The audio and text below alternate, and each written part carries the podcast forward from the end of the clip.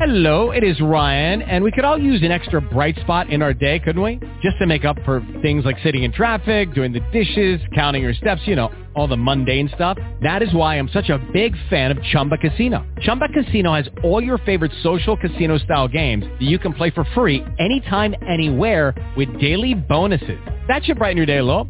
Actually, a lot. So sign up now at ChumbaCasino.com. That's ChumbaCasino.com. No purchase necessary. VGW. Void were prohibited by law. See terms and conditions. 18 plus. Blog Talk Radio.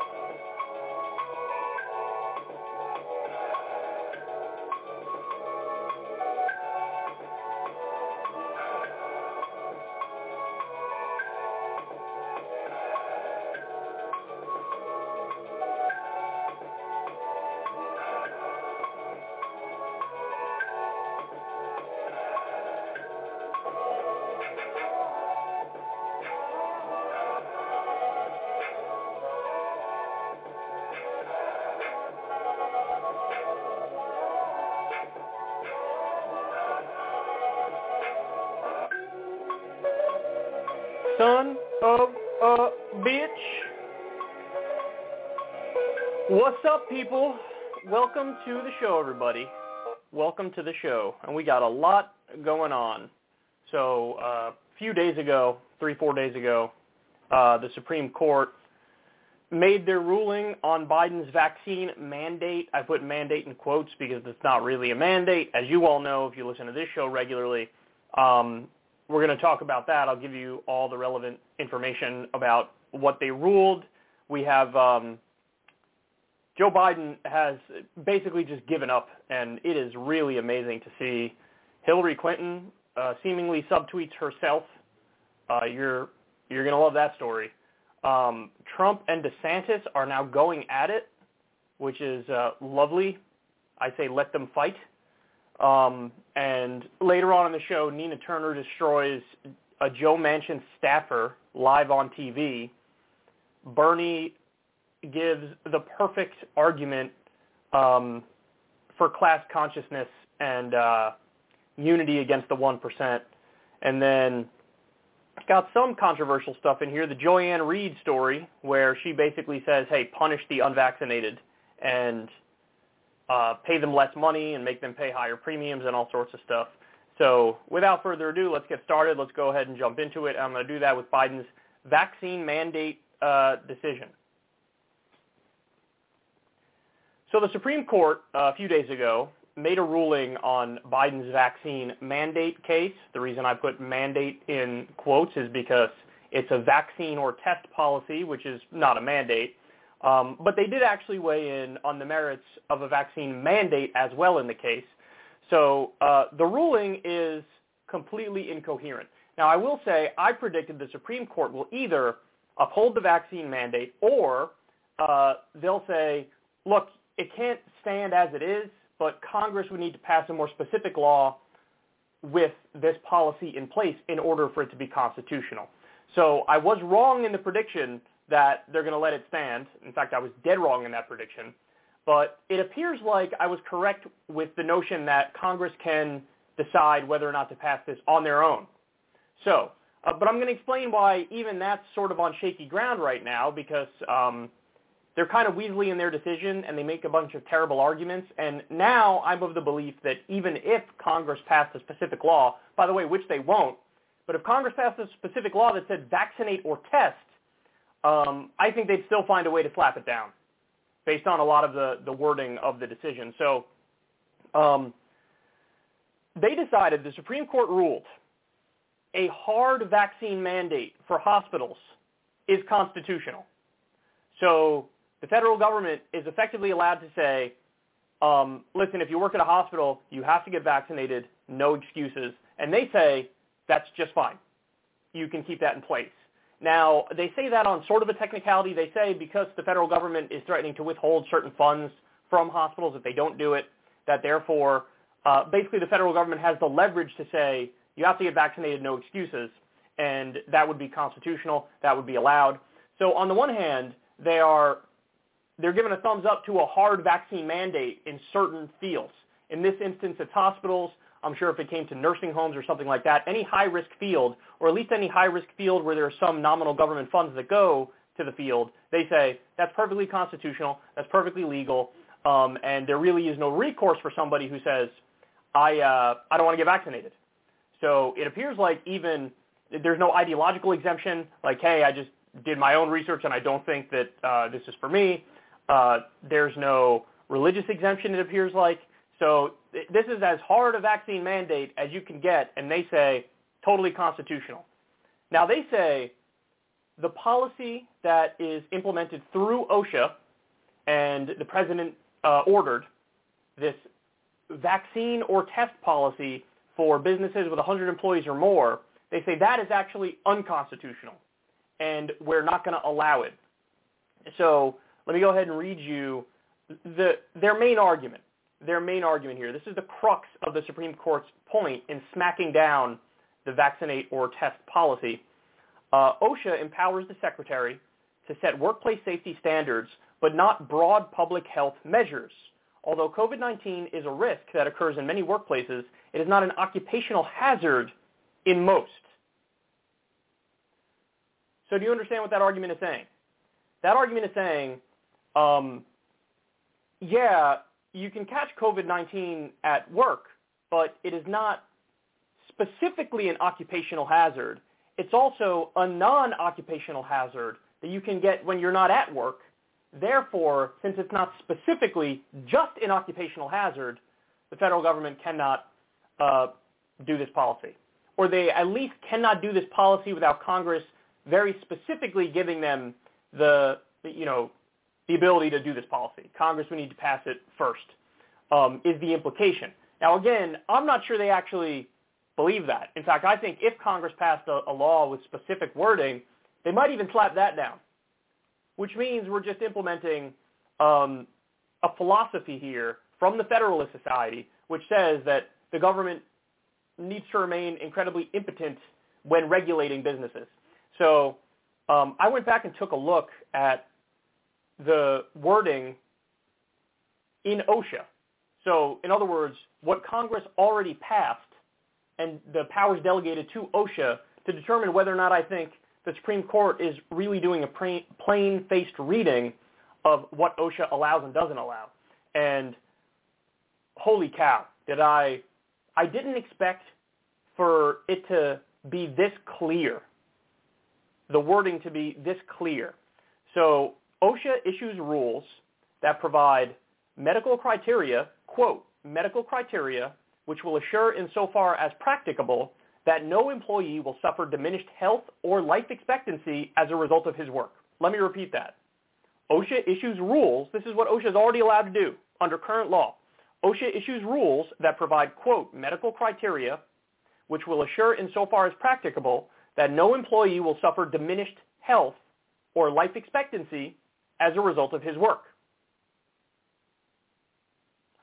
I think the most plain-faced reading of the authority that already exists under OSHA is that, of course, they have the authority to implement a vaccinate or test policy. They might even have the ability, uh, I mean, a plain-faced reading of this might even be a hard vaccine mandate is allowed under current OSHA rules. If they can tell you know, somebody who works in, in construction, you are mandated by law under OSHA to wear a hard hat when you're at work. This is the same idea being implemented. Now, the Supreme Court might turn around and say, hey, look, yeah, brick might drop on your head while you're at work, and that's why you have to wear a hard hat. But you know what? There could be a freak accident where you're walking on the sidewalk and something falls from a large apartment building and hits you on the head, and then you die. So since this isn't just an occupational hazard, but a, a hazard for the general population as well, therefore, we're not going to allow the rule on hard hats. I mean, that's functionally the argument that the Supreme Court is making here. That's the argument that they made with COVID. Since you can get it outside of work, is it really an occupational hazard per se? And by the way, there are, you know, tens of thousands, if not hundreds of thousands of people who've caught COVID when they're at work who ended up dying as a result of it. So look, I think it's fair to say you might even be able to constitutionally do a hard vaccine mandate under OSHA without any further powers delegated by Congress to OSHA. Now, me personally, my preferred policy is not a hard vaccine mandate. I actually agree with Biden on this. I think vaccinate or test is the best policy because you both give people their individual rights and freedom, freedom to even make the wrong choice, while also uh, protecting the collective and looking out for the community. And as leftists, we need to marry those two values, which sometimes can be at odds, and that's the best way to do that, in my opinion. But the Supreme Court is saying, no. No, you can't do that. You certainly can't do that how OSHA is currently written and implemented. And so what you get now is this incoherent mishmash of different policies. So let me explain. If you're keeping track of what the vaccine rules are so far, a local government, so like a city government or, or you know, a government that's even smaller than that, some tiny town government, um, perhaps even a state government, they have the authority to implement a hard vaccine mandate where they can say, get the vaccine, no excuses. I don't want to hear about any uh, any response about your own medical history and why it's not good for you. I don't want to hear about an ideological exemption. I don't want to hear about an, a religious exemption.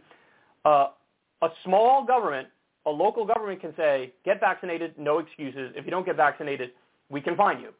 So it's like a hard vaccine mandate. That's constitutional under our current law. There was a 1905 Supreme Court decision which has not been overturned, which states that it's perfectly constitutional for the government to force you to get that vaccine. That's still law in the United States of America today. So that's allowed. A hard vaccine mandate at the local level is allowed. A hard vaccine mandate for hospitals or high-risk fields, that's allowed. But it's not allowed for the federal government through OSHA to say vaccinate or test at a workplace. There's no consistency there.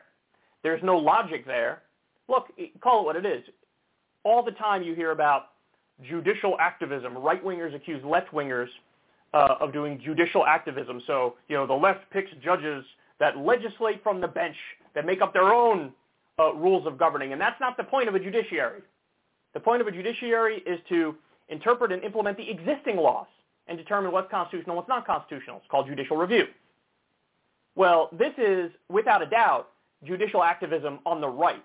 This is legislating from the bench on the right.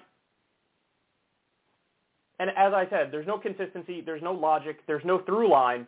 You could do a hard vaccine mandate as a city. You could do a hard vaccine mandate in high-risk fields like hospitals. You can't even do a soft vaccine mandate under currently delegated powers that are clear through OSHA. You can't do a vaccinate or test policy through OSHA. And so, look, this is, this is what happens when you have a Supreme Court that's super politicized and now very right-wing is you're going to get decisions like this. And every time we talk about the current era of the Supreme Court we're in, I think it's fair to categorize this as a new Lochner era. For those of you who don't know, the Lochner era um, was an era of the Supreme Court. This is before, you know, the New Deal era, uh, where basically we had this legal philosophy in place that said um, you almost need to have a separation between government and business place. You know how there's a wall of separation between church and state? There was the, the argument was almost we need a wall of separation between government and business. And they interpreted this thing, which they totally made up, called a right to contract in the Constitution, which means that some employee going to work for an employer, if you make a contract where you're getting paid less than minimum wage, less than a living wage. There are no labor laws and labor protections. There's no child labor protections. There's no overtime rules. If that employer tells the employee, look, you're going to work for the starvation wage, and um, you're going to, I'm going to work you to the bone. You're going to work 70 hours a week, or whatever the case is. When a state, in this instance, I think it was New York State, tried to come up with rules and regulations as to, uh, you know, workplace safety and basic labor standards. So they tried to say, hey, you have to pay at least this much. You have to uh, have pay more for overtime. You have to have a hard cap on the number of hours that these employees could work. The Supreme Court said the state government cannot interfere in the right to contract of the employer and the employee. So, hey, they came to that decision because they're both free adults.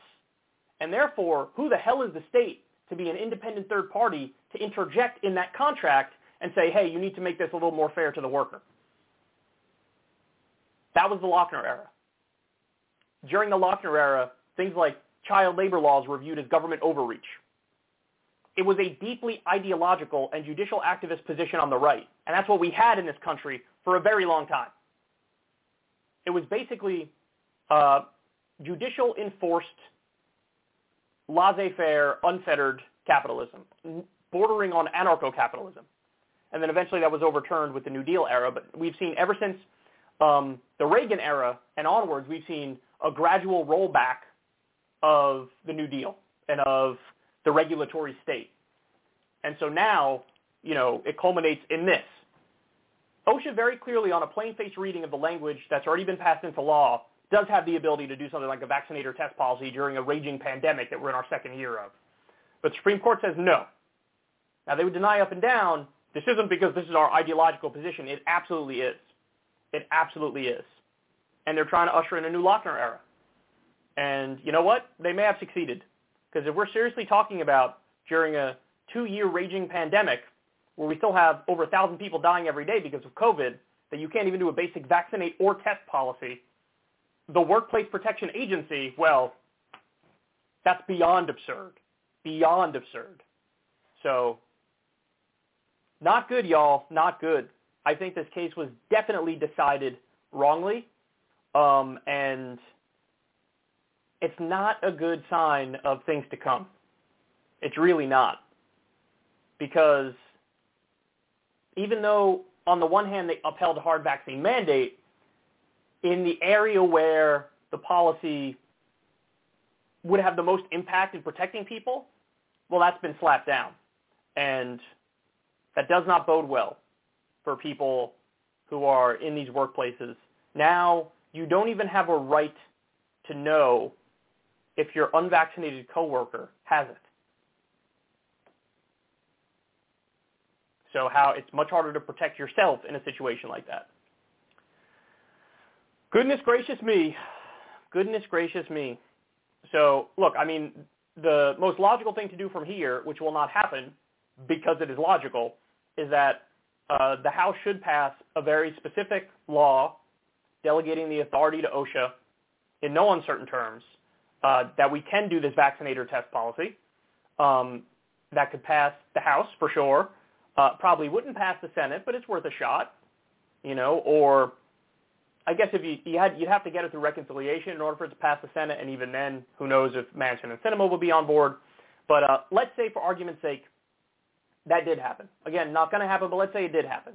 Passes the House, passes the Senate, vaccinate or test. Well, then they would need to do a new. Um, there would need to be a new Supreme or court case that works its way up through the ranks, gets to the Supreme Court, and then they'd have to rule on that. Now again, nominally they kind of leave the wiggle room where if Congress does it more specifically, then it would be okay.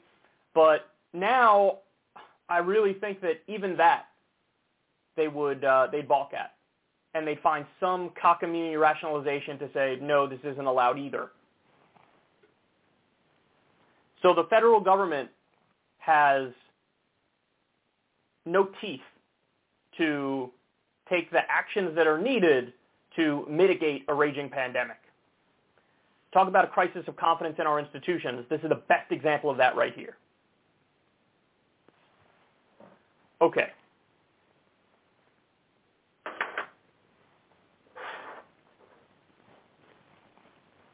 Next, next, next. Here we go.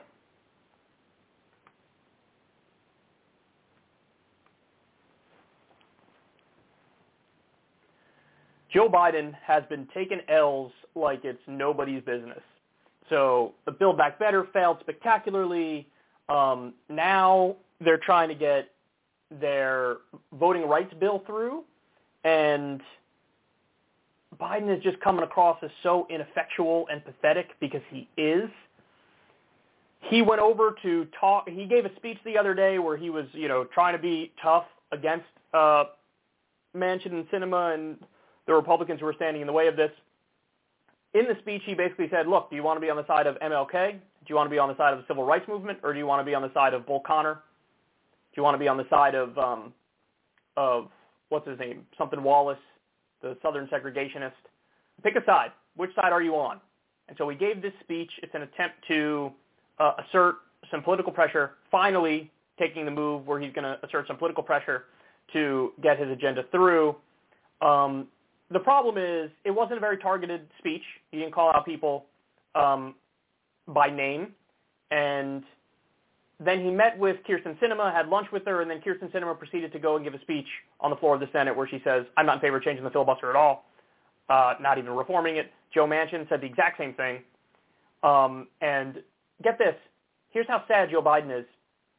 Uh, after giving that speech where it's like, "I'm going to huff and I'll puff and I'll blow your house down," he went to Mitch McConnell's office to try to tell Mitch McConnell, hey, listen, don't take it personally. I wasn't trying to say that you guys are like segregationists and you guys are, are the bad guys in this situation.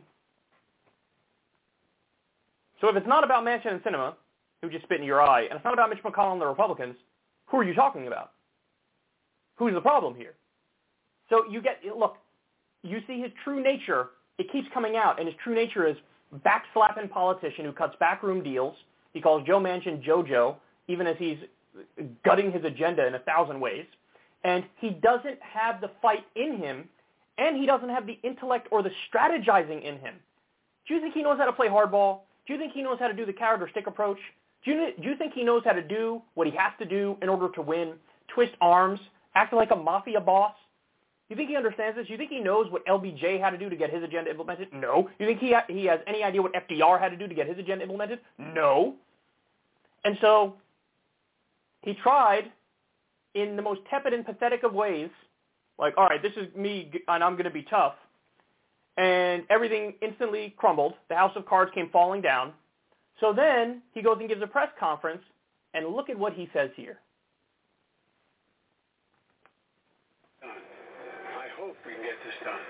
The honest to God answer is I don't know whether we can get this done.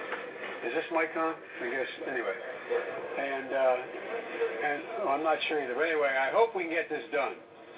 But I'm not sure. But one thing for certain, one thing for certain, like every other major civil rights bill that came along, if we missed the first time, we could come back and try it a second time. I don't know that we can get it done, but I know one thing as long as I have a breath in me, as long as I'm in the White House, as long as I'm engaged at all, I'm going to be fighting to change the way these legislatures have moving. Thank you. I, I I don't know if we can get it done, but if we can't get it done, we could come back and try again. But I re- I don't know. As I say every show, FDR is rolling over in his grave right now. I don't know. Gosh golly you know, when he was running for president, is that what he was saying? I don't know if we'll be able to get any of this stuff done. Now, understand something. If he had used all the tools at his disposal to this point and we still hit a brick wall, that'd be a different story. He isn't even close to using all the tools at his disposal. He's only used like 20% of the tools at his disposal. For the love of God, call Manchin into your office, call Sinema into your office, respectively, and you have these conversations where you tell them, I don't know. I don't know what you want me to tell you, Joe. I got this guy Merrick Garland at the DOJ, and this guy's on a warpath. He's not happy with you, and he's looking into your daughter for the price fixing that she did uh, when it comes to big pharma. And they got her on email saying, "Hey, look, let's commit crimes." So, Joe, I want to look out for you. I want to help you out, but you got to help me out if I'm going to help you out. Now, I I can talk him down off the ledge, but it's going to take a lot And so if you do the right thing, if you vote for Build Back Better, if you vote for voting rights, if you vote for the agenda, um, and if you're an advocate for these things, well, then I could probably save you. And I'll also make you a hero if you do that. We'll build a statue to you in West Virginia. We'll give you more infrastructure money. We'll bring you into our administration or a family member or whatever into our administration. You will be a national hero if you do the right thing. Now, if you don't do the right thing, maybe your daughter sees jail time. You know, Merrick Garland's talking, you might be in trouble too, dog. I think he's investigating you. You got $5 million in dirty energy as you sit on the committee that determines what we're going to do in regards to climate change. You don't think that's a conflict of interest? You don't think that's a problem? We got, you're raising all this money for billionaires and, and, and right-wingers right now. I want to help you, but it looks like there's smoke there, and where there's smoke, there's fire. Merrick's on a warpath. He's coming after you. You might be behind bars. I want to help you out. Help me to help you. Help me to help you. Why didn't you do this? Because he doesn't have it in him. He's backslapping a good old JoJo as my friend, even though he's destroying everything about my agenda and destroying the country in the process. Kyrsten Sinema, you don't think there's crimes there? You don't think she skirted the few ethics rules that we have on the books when it comes to fundraising, when it comes to campaign finance? I mean, this is somebody who ran on lowering prescription drug prices when she was in Congress, and now she took a million dollars from Big Pharma, and she flipped on that position. There's absolutely something there. You, uh, you tell her, you tell Joe Manchin, look, if you do the right thing, you're a hero. If you do the wrong thing, we will make you public enemy number one. You'll never get a job in this town again, and not only that, you're never even going to get a job in the revolving door again. All these donors who are giving you money, you're their, you're their buddies. Well, if I contact the companies that want to hire you after you leave here and pay you a million dollars to do Dickie McGee's acts, and I tell them, hey, if you hire them, guess what? There's going to be an investigation into all the standards and practices that uh, you don't abide by, all the regulations that you're skirting. Perhaps we fine you. So it's in your own best interest not to hire Joe Manchin or Kyrsten Sinema. You won't have a job anywhere. You won't be able to get a job anywhere. I'll run ads in Arizona, Kyrsten Sinema, that accurately portray you as public enemy number one and the biggest sellout in the entire country. Joe Manchin, I'll do the same goddamn thing for you. How would you like it if ads were running in West Virginia 24-7 calling you corrupt Joe Manchin? pointing out your conflicts of interest, showing everybody how you're not on the side of West Virginians, showing the polls about how our legislation is phenomenally popular and you're standing in the way. How would you like that? But if you do the right thing, you're a hero. I'll leave it up to you. He didn't do any of this. He didn't do it. Not, not only did he not do any of this, he won't even say the Republicans are the bad guys. He gave a speech and then went to Mitch McConnell groveling. And by the way, Mitch McConnell wasn't even in his, office when Biden went to go meet with him, and so he didn't even get to tell him. But the whole point of Biden going was to say, I hope you're not mad at me. I was just trying to say that maybe we could probably get my thing done if people would do the right thing, but I don't think you're like the segregationist. Joe Biden is giving up in real time. And the final point is, oh, eh, I'm so ineffective. Woe is me. I don't know if this will work. Break out your executive order pen, you colossal cuck.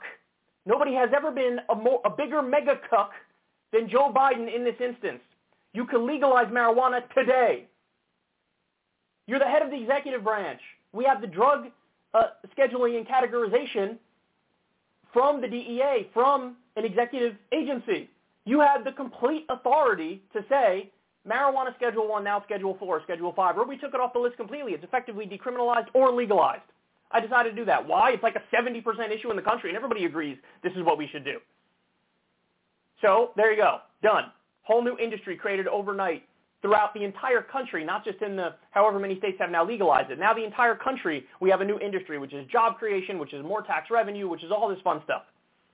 He's not doing it. He's not doing it. He could eliminate student loan debt right now.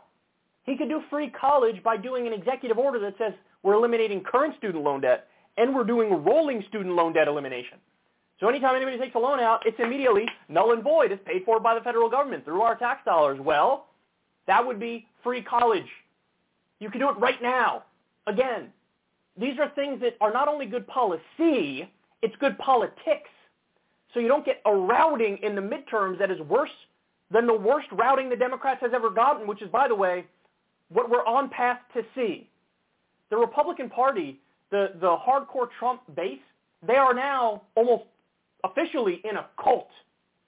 And you're going to get beaten by almost a literal cult?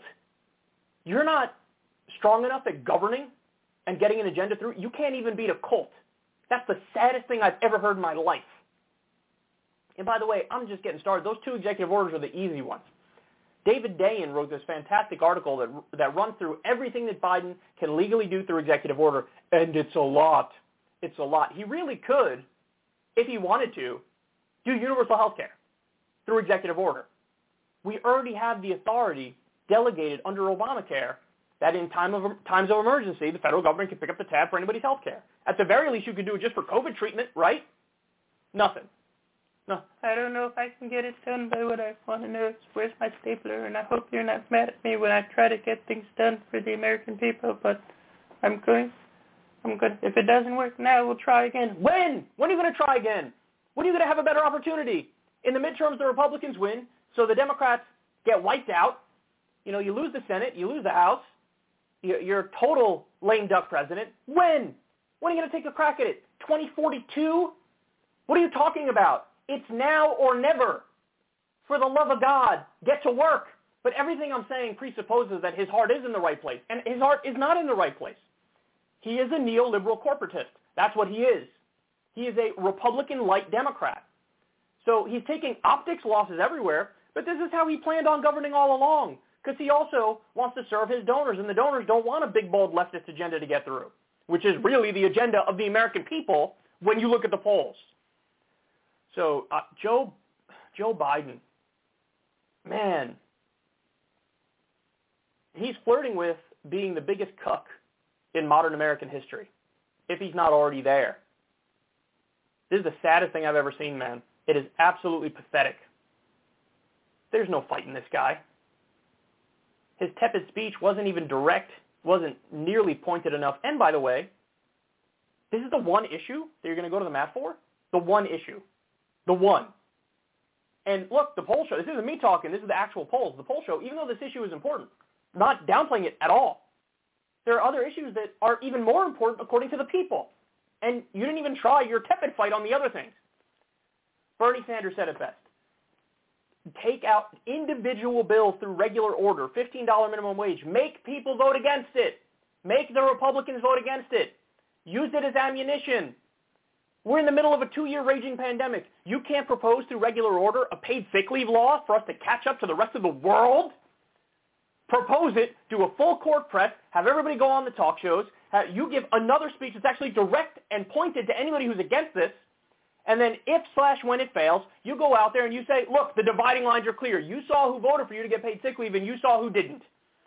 So if you want to actually get this through, you know what to do. Everybody who just voted against it, time to replace them, and time to replace them with somebody who will actually do the right thing. There's no order. Uh, there's no order here. There's no leadership. There's no structure. There's no path. He's a lost puppy dog. Homeboy's damn near 100 years old, and he still doesn't know what he's doing in politics. He's been in Washington, D.C. since Van Buren. He still doesn't know basic politics. We warned you a thousand times, and don't you dare come blaming the left when Democrats get shawonked. Okay? Don't you dare. Because the left had the solutions all along. The left were the ones saying, you better get this agenda passed. You better have the fight in you to do it. And then you'd be popular. When was Biden his most popular? When he, gave, he cut a check to people. Now they lied and said it was 2,000, it was 1,400. But even then people said, hey, 1,400 is better than nothing. Thank you, Mr. President and his approval rating was over 50%. Now he's sitting around twiddling his thumbs and doing nothing, and his approval rating has tanked to a historic low. Do the fucking math. Don't listen to your idiot staffers who say, oh, you've gone too far left, sir. You got to be more centrist, sir. That'll be the way that you get Americans back on your side. This is the movie Groundhog Day, and we are waking up with the same nightmare over and over. It's incredible. It's incredible. I don't know if we can get this through, but maybe we'll try and then maybe we'll try again and maybe I'll keep losing and then maybe Democrats will be wiped out from coast to coast. Thank you. Thank you for your service, Mr. President. Okay.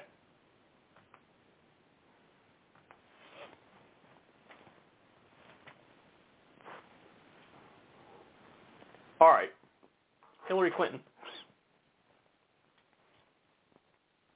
Hillary Clinton uh, did something that is just mind-boggling here. Just absolutely astonishing. This woman has zero self-perception abilities. It's really, it's record-breaking. So take a look at what she said. She tweeted, MLK Jr. said, I had hoped that the white moderate would understand that law and order exist for the purpose of establishing justice, and that when they fail in this purpose, they become the dangerously structured dams that block the flow of social progress. This is a subtweet. Now, my guess is, in her mind, she was going after Manchin and Sinema for being the, quote, white moderate. That's what I think was going on in her mind because she thinks, oh, Biden's pushing for voting rights and Manchin and Sinema are standing in the way along with the Republicans. Uh, but to say, oh, it's the white moderate who's the problem, I think in her mind she's going after Manchin and Sinema. Now, there's a number of ways to respond to this. One of them is, are we really sure how Hillary Clinton would have voted if she was in their shoes? Because every time a consequential decision came up in her entire career, she voted the wrong way the Iraq War, the Patriot Act, so-called free trade deals that outsourced good, decent paying American jobs. So I'm not even sure Hillary Clinton, if the political situation were different and she was in power, I'm not even sure she would vote the right way. Now, maybe she would because you have 97% of Democrats on the uh, proper side of this. But the idea that Hillary Clinton, of all people, calls out the white moderate using MLK's words. Hillary, you are what MLK referred to. You are the so-called white moderate. In 1967, MLK spoke out against the war in Vietnam and called the U.S., quote, the greatest purveyor of violence in the world. The greatest purveyor of violence in the world. At the same time, Hillary Clinton admitted that she, quote, stayed up all night to talk students out of protesting the Vietnam War. Now you can say, Kyle, that's not fair. You have to go all the way back to make that comparison. It makes no sense. No, that makes perfect sense. Because if Martin Luther King was alive during the Iraq War, he would have been a voice of moral clarity saying, don't do this war. And Hillary Clinton voted for that war and defended it way too long. And there are emails where her and her staffers were talking about profiting off of said war. You are exactly what he's referring to. The super predator line, everybody knows about this. This was a huge deal in 2016 when she ran. She said, and I quote, they are not just gangs of kids anymore. They are often the kinds of kids who are called super predators. No conscience, no empathy. And she goes on to say, we need to bring them to heel. This is at the same time we had this hysteria in the country, this tough on crime ideology, which Joe Biden ushered in as well. And this is where we got the uh, the crime bill from.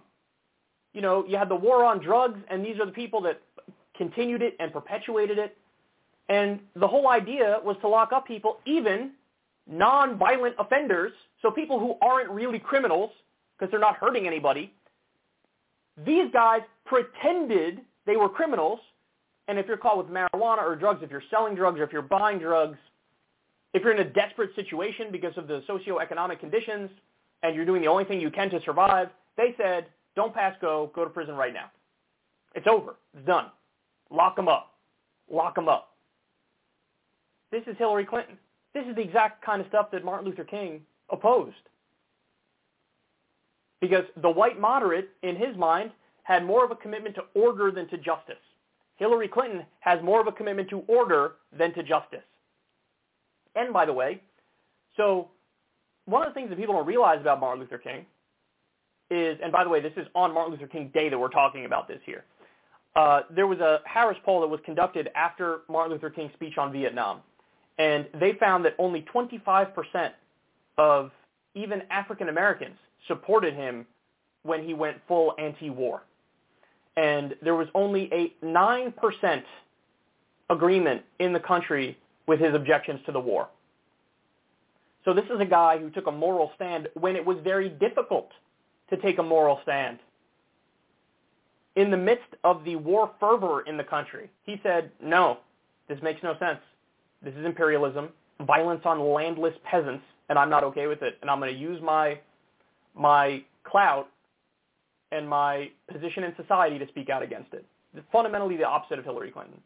Uh, in 1966, MLK said, quote, there must be a better distribution of wealth, and maybe America must move towards a democratic socialism.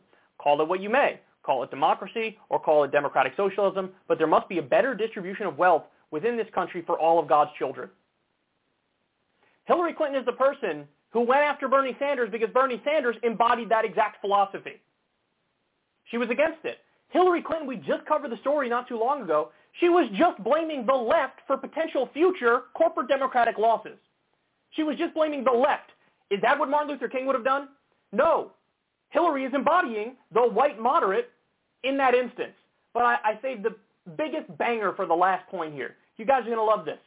You guys are going to love this. Some of you know about this, some of you don't.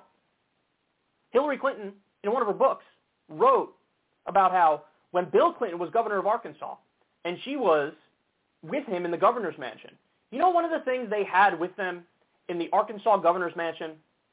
Slaves. She wrote about it. She wrote about how, well, what they did was they took people who had committed crimes, even violent crimes, who were locked up in the penitentiary, and they used those people to be our help at the governor's mansion. And sure, I was scared when I first saw them. I didn't know. They're violent. What are they capable of? This is not good. But then we got used to having them, and they were wonderful. She had slaves in the Arkansas governor mansion. And she's quoting Martin Luther King, going after the white moderate. Now, was it not possible for Bill Clinton to say, you know what, I'm not comfortable with this. Um, I don't want I don't want this to happen. I'm going to sign an order saying, let's not use slaves in the governor's mansion. Could have done it, didn't do it. Didn't do it. So she is a status quo defender through and through. She's not a forward thinker. She doesn't have moral clarity or ethics. Whatever situation she's dropped in, she does the politically convenient thing and takes the easy way out. Oh, I have slaves in Arkansas? I guess this is just how it works. Tee hee hee. Oh, they're building up to a war based on lies and they're trying to attack somebody who did not attack us and overthrow a government that had nothing to do with 9-11? Well, everybody else is going along with it, so I guess I'll go along with it. Tee hee hee. Oh, the year is 2021 and uh, people are blaming the left for corporate democratic failures, I guess I'll jump in and join that. Tee hee hee. Every single Democrat who ran on Medicare for all won re-election. So does Hillary Clinton say, well, we need to, we need to advocate for Medicare for all? Look, I was wrong on it. Bernie was right. We got to advocate for it. It's clearly a political winner. Nope. She has a commitment to neoliberalism and corporatism and moderation. So as she goes after the white moderate, she should look in the mirror because the person that King was really talking about was her. Nobody has done, nobody has embodied that archetype more than the Clintons, Bill and Hillary. So she's got some nerve, man. Zero self-perception ability. It is absolutely astounding. Lord help us if she runs again, which she very well might. Lord help us. She's being more visible now, and there's more and more articles talking about it and speculating. Oh. In the 2016 campaign, I aged 10 years. And I will now age 30 in one election cycle if she happens to run again and if Trump happens to run again, which is looking more and more likely by the day. Okay.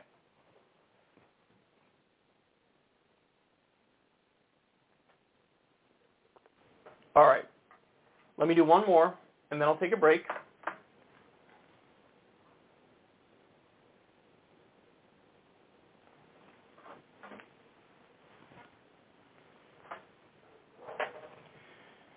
One more, baby. Actually, you know what? Let me take the break right now. Oh no, not again. Oh no, my computer's acting up. I hate this.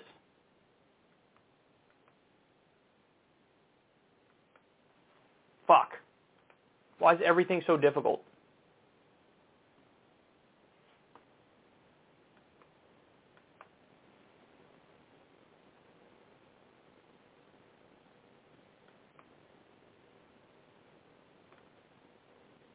All right, guys, stay right there. We'll be right back.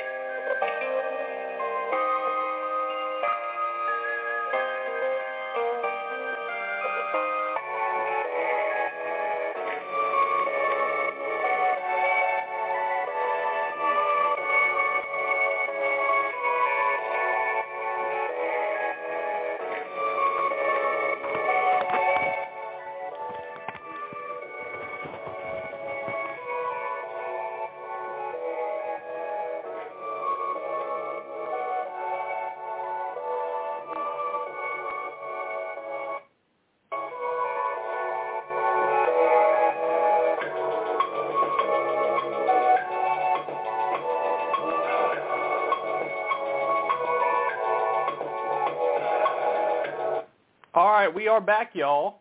I am back with a fidgety computer, but I will do my absolute best, as per usual, to try to keep the show going. All right, let's talk about Trump.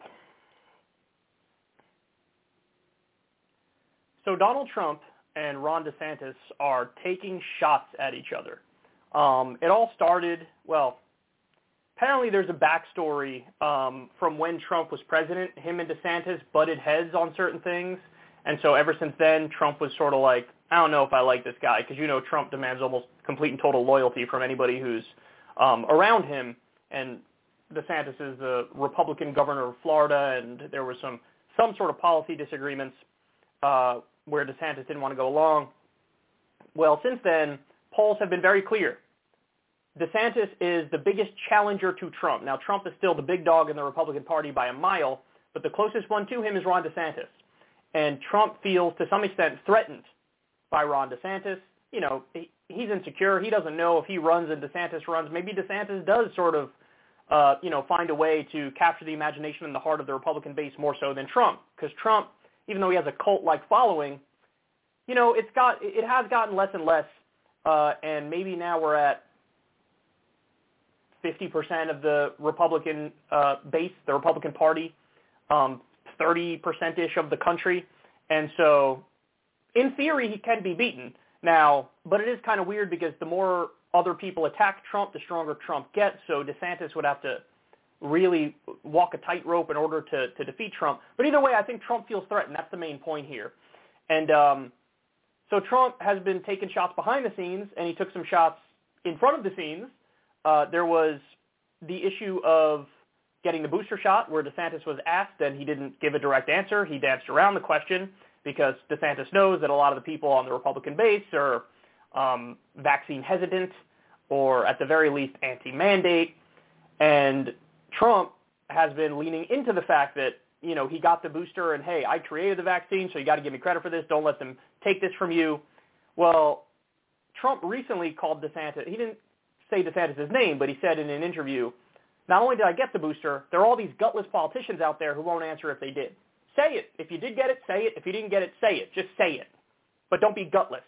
And that was a veiled shot at DeSantis. Well, now DeSantis in some ways has fired back. Let's take a look at what's going on in Axios here. They say Donald Trump is trashing Ron DeSantis in private as an ingrate with a, quote, dull personality and no realistic chance of beating him in a potential 2024 showdown, according to sources who've recently talked to the former president about the Florida governor. The two are among the most popular Republicans in the country, and as the former president eyes another run in 2024, he's irked by DeSantis' popularity and refusal to rule out running against him. Hmm. DeSantis is a favorite of Republican voters when pollsters remove Trump from the hypothetical 2024 field. The governor also hasn't been beyond tweaking his fellow Floridian DeSantis on the Ruthless podcast recorded Thursday, one of his biggest uh, says one of his biggest regrets in office was not speaking out much louder in March 2020 when Trump advised the American public to stay home to slow the spread of the coronavirus. In, in the context of the 2024 election, he usually gives DeSantis a pop in the nose in the middle of that type of conversation, said a source who recently spoke to Trump about DeSantis. The source, who shared the private remarks on the condition of anonymity has heard Trump criticize DeSantis on multiple occasions. The source said Trump makes a point of saying he isn't worried about the Florida governor as a potential 2024 rival. He says DeSantis has no personal charisma and has a dull personality, the source added. A spokesman for Trump did not comment when presented with this reporting. So we're right back in the time machine, y'all. 2015, 2016. It's the beginning of uh, the campaign. Donald Trump pops in and he's shooting in every which direction when he's on that debate stage. He's taken down Rand Paul, he's taken down Jeb Bush and Marco Rubio and Chris Christie and Ben Carson and he's and the most entertaining and interesting part of Trump was the way he would viciously destroy the other Republicans. That was the very best part of Trump. And every now and then he'd stumble on something that was true. You know, when uh, Jeb Bush talked about my brother kept us safe and uh, Trump said, the towers came down under your brother on 9-11. He did not keep us safe. You don't get a mulligan on that. And that was in front of a South Carolina audience, big military state, and the audience was behind Trump. So if Trump can call out George W. Bush and his failure on 9/11 in front of a military right-wing audience, it was at that point that we knew this is a rap dog. I mean, Trump is probably going to win the whole thing. And that's exactly what happened. I remember Trump's back and forth with Rand Paul when Rand Paul was like, you know, this is like high school stuff, and Trump will go after people for their looks, and that's so silly. Did we not grow out of this after junior high school? Like, what are we talking about here? And Trump said, uh, hold on, I've never gone after your looks, and believe me, there's plenty of content matter right there. plenty of subject matter right there. Uh, it was glorious. I mean, it, best part of Trump by far. So we're right back there. We're right back there. And apparently, dull DeSantis is what he's thinking for Ron DeSantis.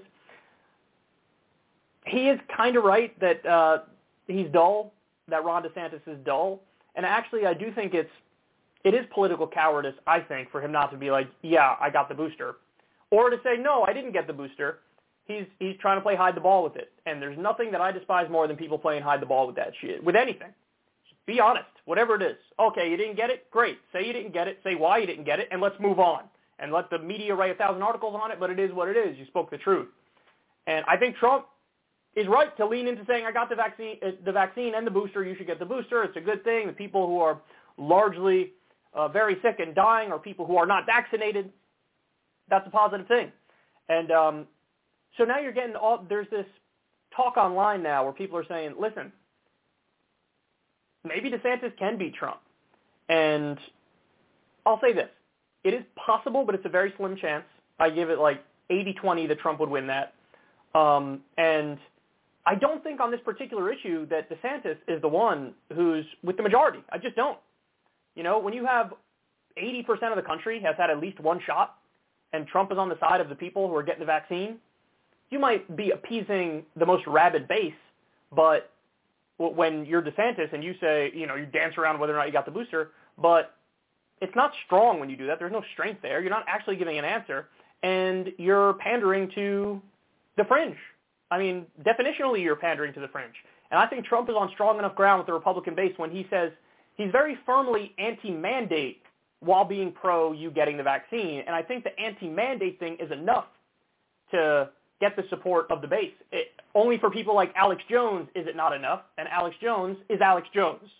And that says everything that you need to say about Alex Jones. So it's heating up, man. 2024 stuff is already starting. Listen, there will be some people who run against Trump. If Trump runs, which is very likely, there will be some people who run against him. Um, and it'll be interesting just how badly Trump curb stomps most of them, if not all of them. And so I'm watching. I'm watching. I hope that this feud heats up even more. And I hope that for once we find somebody who does not cuck themselves to Trump. Just for the sheer entertainment value, I want to see that. You know, Ted Cruz was pretending to stand up against Trump and ultimately cucked himself a thousand times over. Remember that when Trump was uh, retweeted something that said, I wouldn't even spill the beans on Heidi Cruz? Which is like, hey, bro, I wouldn't even fuck your wife, dog.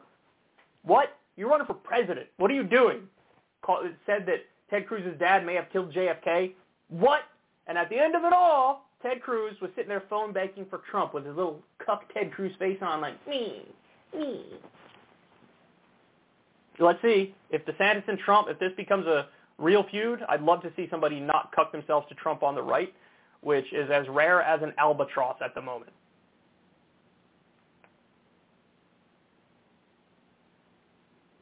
All right, next. Let's go to one Bernard Sanders.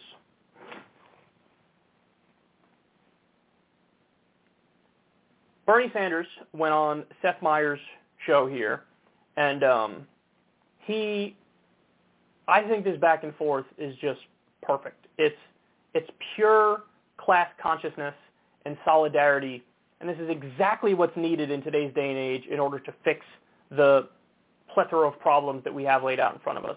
Let's take a look, and then I'm going to react.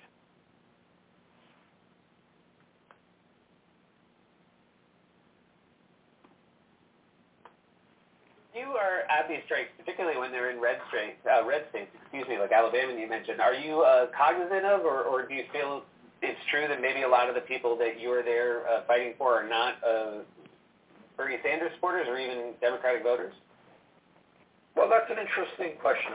Uh, I happen to believe that with the, if you make it clear to working people, whether you're in Alabama, California, or any place else, that you are prepared to stand up and fight for their interests, that you have the guts to tell the pharmaceutical industry, you're not going to charge us 10 times more for a drug than they do in Canada.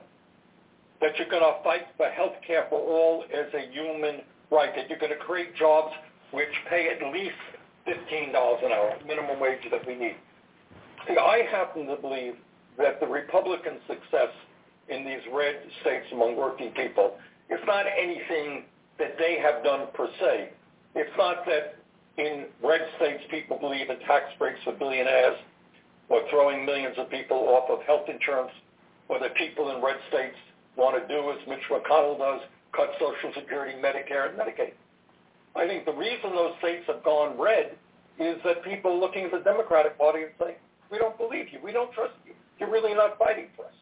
And then there are reasons why they, they go toward the Republicans.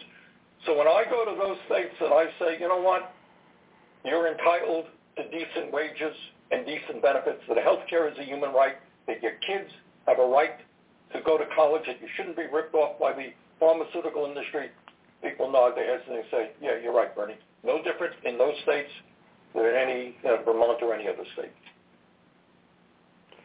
That's exactly right. I mean, this is what solidarity is all about, and this is what we need to dig ourselves out of this hole that we're currently in. It's going to take class consciousness. It's going to take solidarity. When somebody joins a union, they don't have to they don't have to answer questions like, well, what's your take on abortion or uh, who'd you vote for in the last election or any of all of that stuff gets put to the side and a higher value of standing together against the owner class is the dominant value. And that's the only way that people at the bottom win is if you collectively bargain, if you stand in solidarity with your fellow brothers and sisters and you realize that united we have a chance. Divided we definitely fall. This is why the oldest trick in the book of the elites is divide and conquer. So let everybody uh, want to slit each other's throats over culture war stuff. You know, uh, let's scapegoat and blame uh, black people, scapegoat and blame immigrants, you know, point the finger at people who have uh, no wealth and no power and say that they're the problem, so you guys fight amongst yourselves. Take uh, social issues like issues involving religion, and you guys fight amongst yourselves over that, and we're going to run out the back door with all the money, the top 1%, the ruling class, the billionaires. And Bernie is trying to break through and let people know the only way we can actually win is if we realize we have way more in common than not. And this is the exact message, man. Listen, the problem is the elites.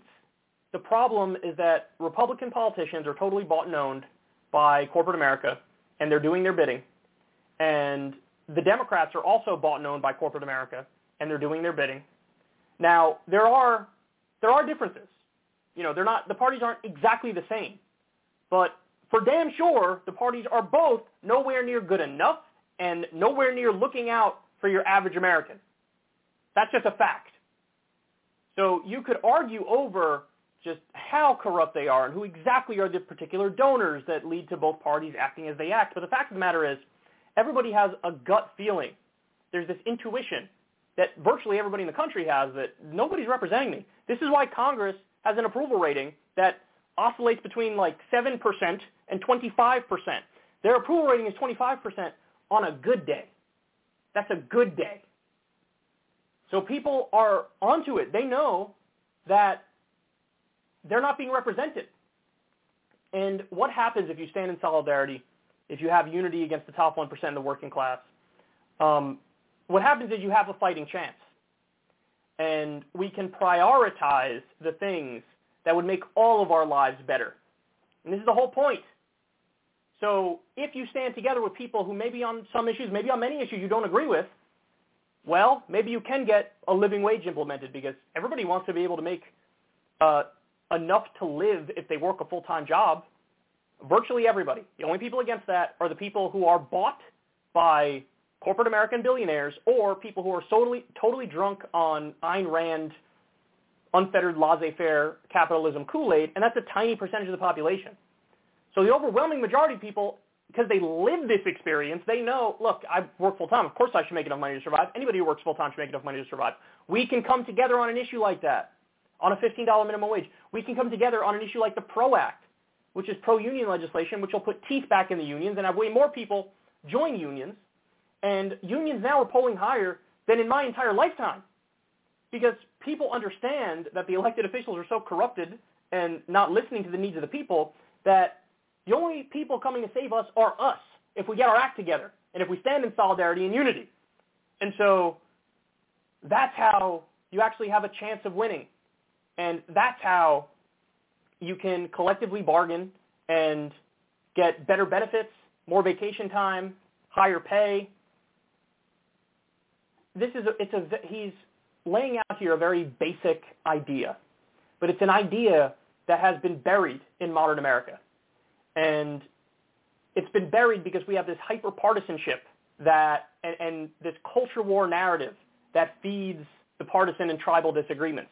Now look, I have feelings on social issues. I have very strong feelings on social issues. There are many things I think are a no-brainer um, that I fight for and I argue for.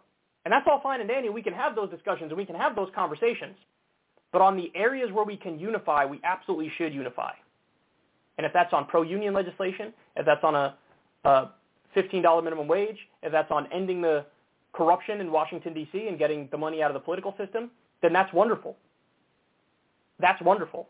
If that's eliminating medical debt, doing universal health care, these are all areas where if you look at the polling data, 60, 70, 80% of the American people are on this side. And it would benefit all Americans. And so we can come together and we can wage this fight. And we have a much better chance if we stand united. So this is what solidarity is about, man. This is what class consciousness is about.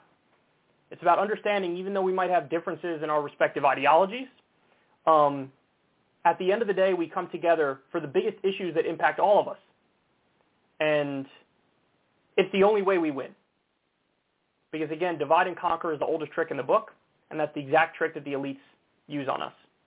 You have a lot more in common with Joe Schmo Republican Union guy than you have in common with Democratic top 1% elite who's bought by all the big corporations and billionaires and has been taking donations from them for decades. Now, you've been brainwashed into thinking that's not the case, that, you know, Nancy Pelosi is more with you than average Joe, apolitical or independent or Republican union person. But that's a mirage. It's an illusion. And it's an illusion to keep you powerless, to keep you alienated and isolated, to keep you weak and passive if you're fighting all day about culture war stuff, you're not unifying on economic stuff, and it's much easier for the wealthy and the 1% to win and the elites to win. And, you know, Bernie is now, uh, his message is sharper here than it's been in a while. There was the 2016 iteration of Bernie, very powerful iteration of Bernie. 2020, I think he had uh, some more missteps and actually did a worse run in 2020 than, than he did in 2016. But my guess is now that since he's behind the scenes – and he has a leadership position in the Democratic Party, he's looking around and going, holy shit, it's even worse than I thought. This is even worse than I thought. And he said it. He said, listen, it's the failure of the Democratic Party that's the problem here. People, for the Republicans to get the number of votes that they've been getting, that's not just, oh, I am affirmatively in favor of the Republicans. No, that's also, I just don't believe the Democrats are actually fighting for me in any way. So it's the pendulum election.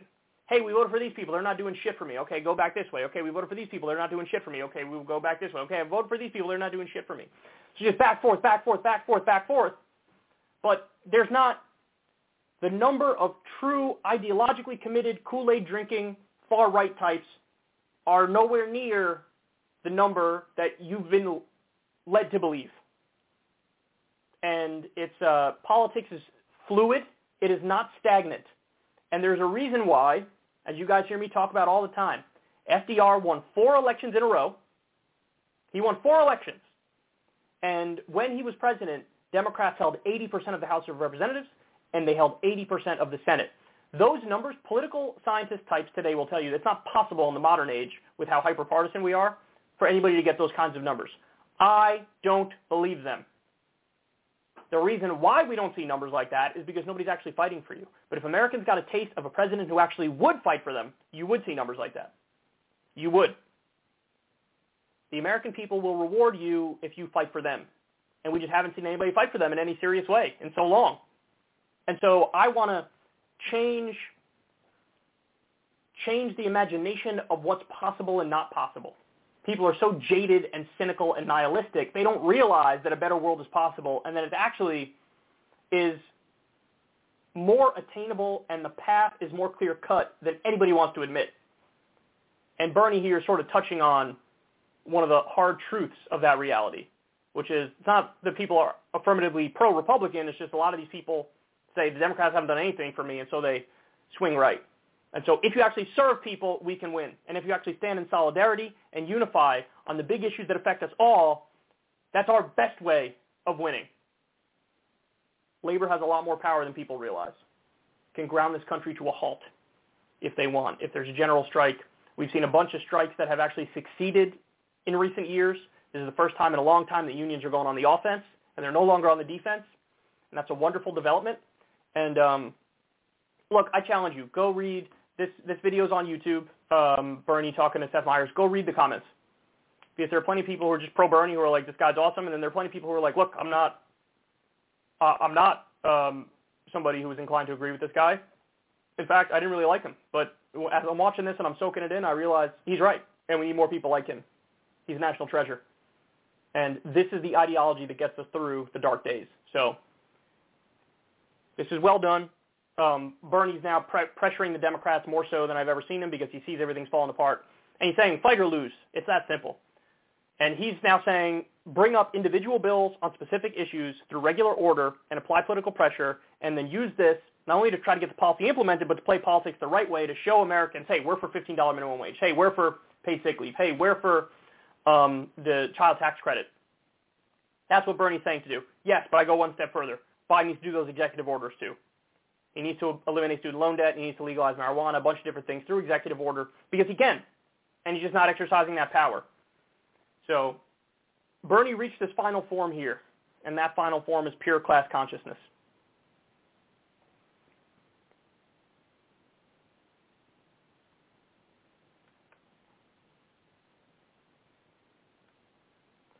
Okay, next. Nina Turner.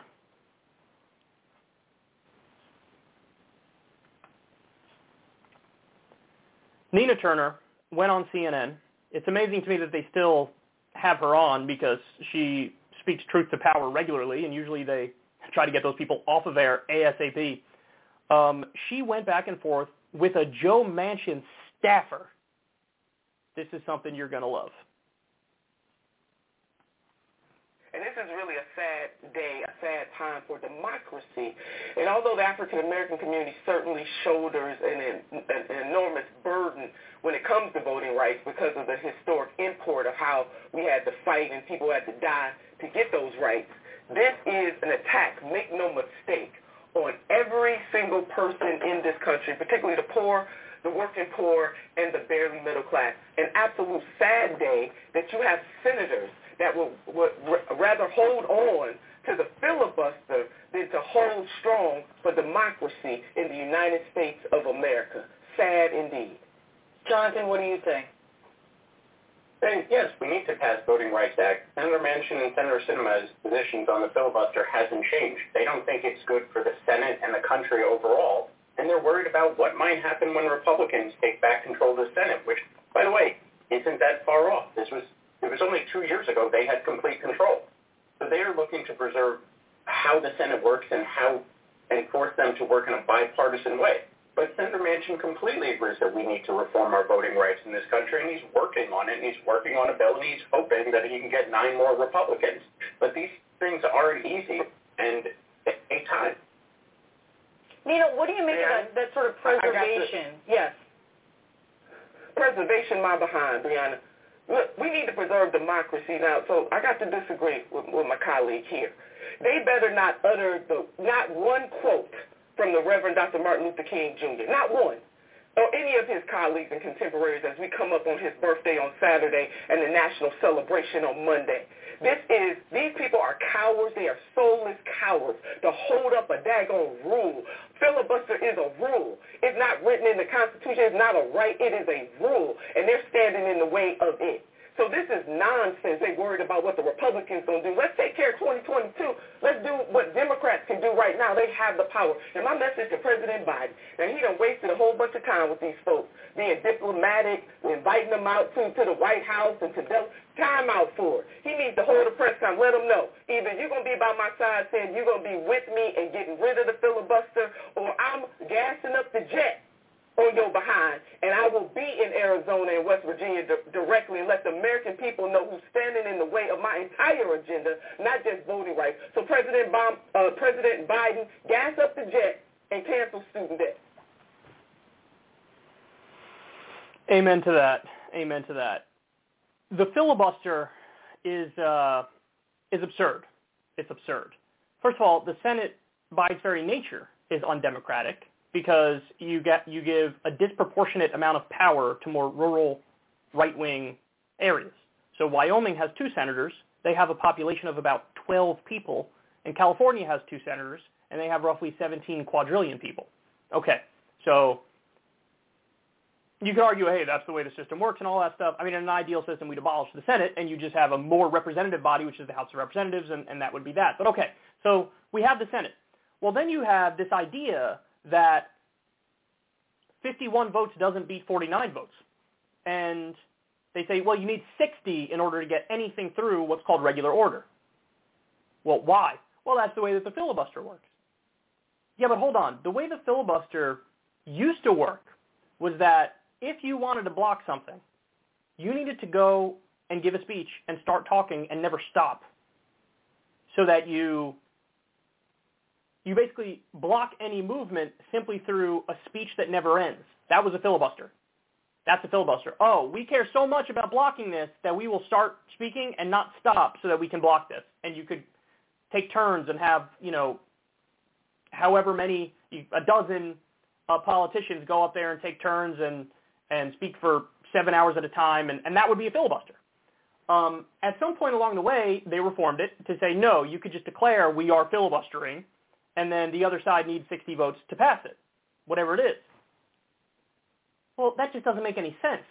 You're saying that, you know, you need this super super majority to pass anything. Well, guess what? It turns out there's always been exceptions uh, to the filibuster. There's uh, something like over a hundred different, maybe, I'm forgetting the exact number, so don't quote me on this, but like 141 or 144 different exceptions to the filibuster where, oh, you only need a simple majority to get this through or that through. Um, and so, and then there's also a whole other process, budget reconciliation, where certain things you only need uh, 51 votes to get through. There's all these different categories of loopholes around it because the rule's absurd. Now, this idea that people are pearl clutching and saying, oh my God, this is, how dare we change this institution and this is part of the Constitution. It's not. It's not. And Mitch McConnell now, who's arguing, well, don't you dare because then we'll retaliate, they got rid of the filibuster for Supreme Court nominations, and it was a simple majority to get somebody on the Supreme Court now. They went nuclear on the filibuster on that particular issue. So now you have the Democrats, you have Joe Biden, so weak and ineffectual and pathetic. Um, he was trying to get Manchin and Sinema to change their mind, but he gave a speech that wasn't pointed or targeted at anybody. And then Sinema goes and gives a speech and says, I'm not in favor of changing the filibuster. And Manchin's like, I'm not in favor of changing or reforming it at all.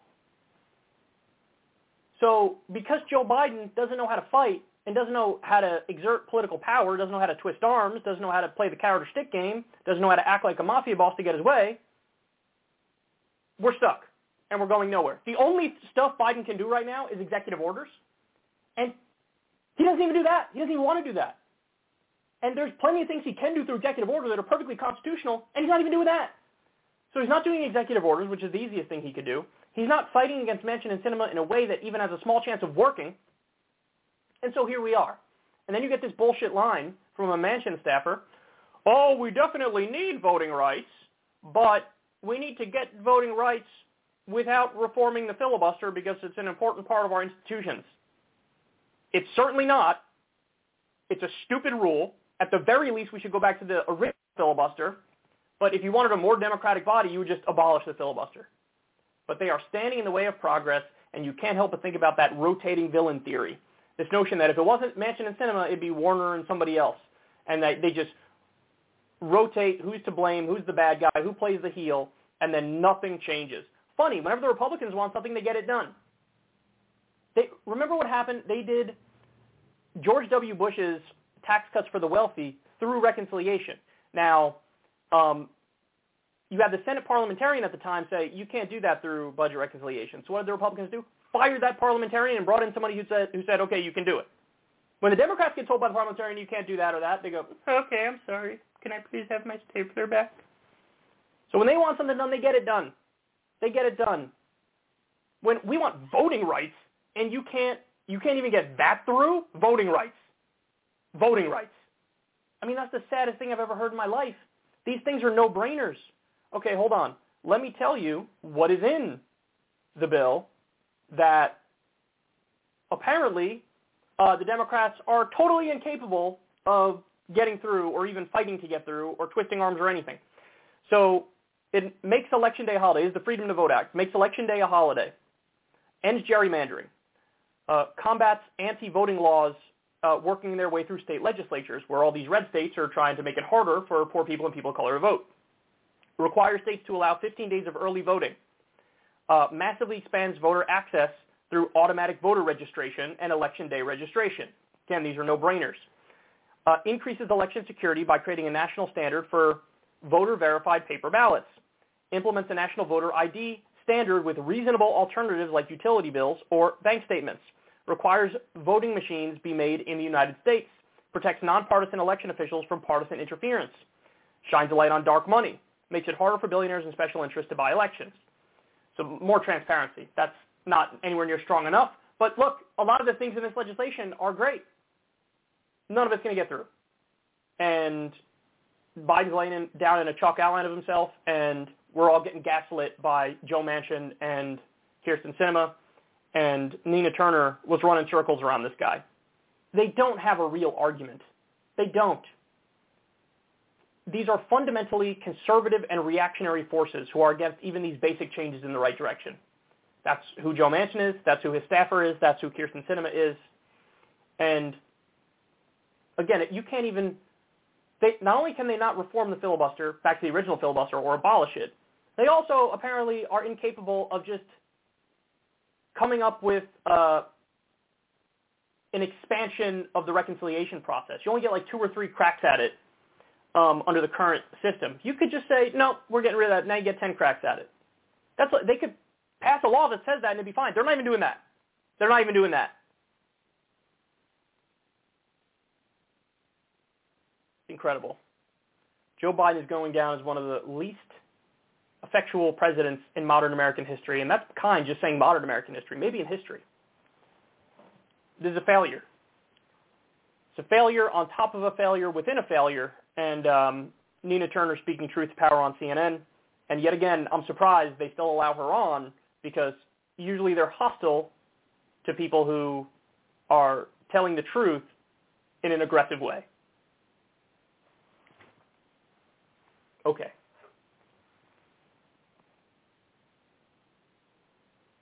Okay, next.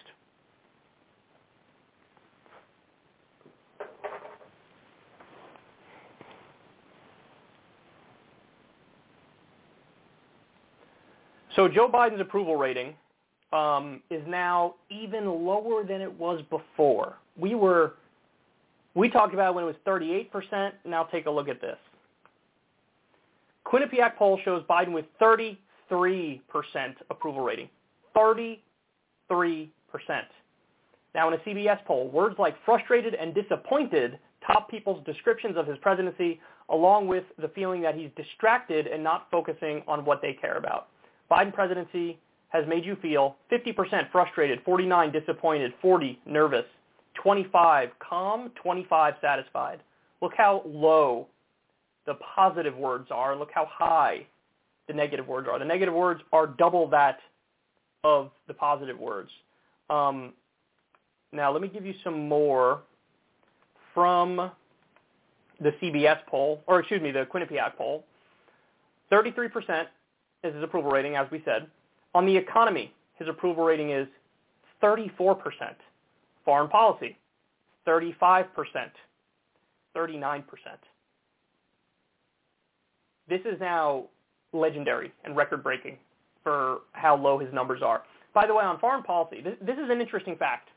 Even when the media was shitting on him relentlessly over Afghanistan, his numbers on Afghanistan were the highest of any of the different specific issues because people saw, okay, you're ending this really long war. We probably shouldn't have been in this war in the first place. And even if it's a little messy, it's good that you're ending the war. And so we had high marks on Afghanistan, even with the media doing propaganda.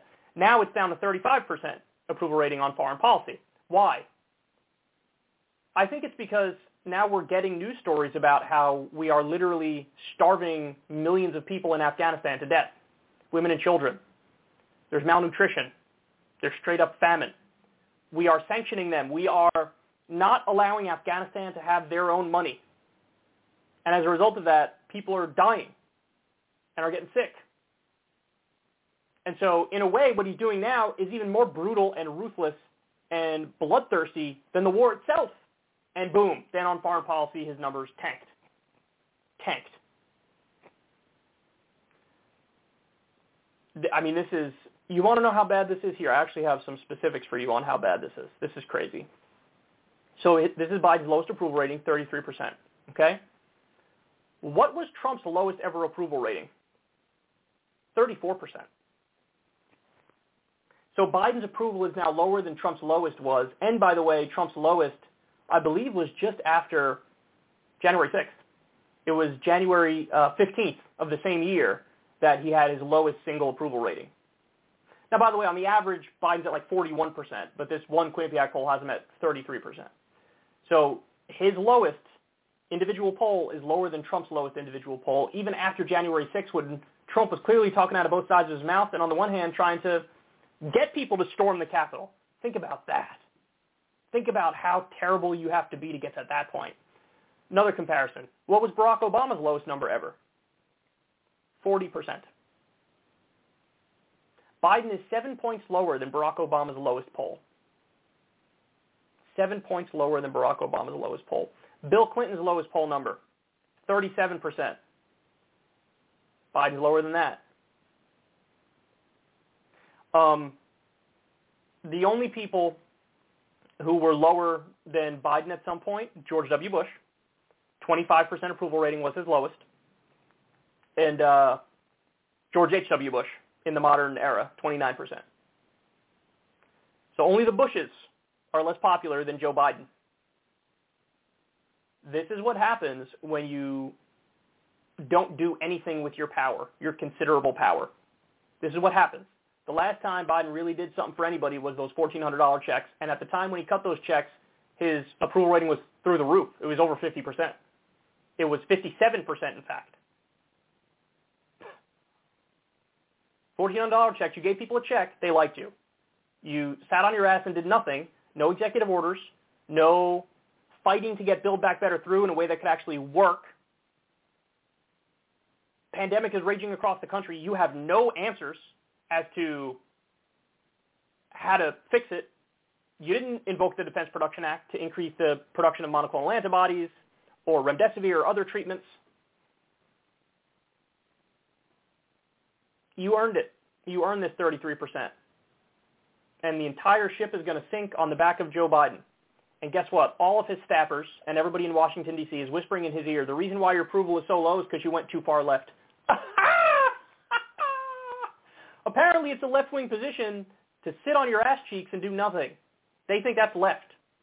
No, left would be if he's cranking out the executive orders every single day legalize marijuana, abolish student loan debt, free every single nonviolent drug offender, pardons and commutations, free Julian Assange, uh, free Edward Snowden, allow him back in the country. That would be a left-wing presidency. Threaten to prosecute Manchin's daughter for the multiple crimes she committed in the price fixing when it comes to pharma. And then use that leverage to force Joe Manchin to vote for parts of your agenda. That's what you would do. Not doing any of it. 33%. Going to be a bloodbath in the midterms, man. We warned you. We have the answers. They didn't listen, and they're going to get what's coming to them. Okay.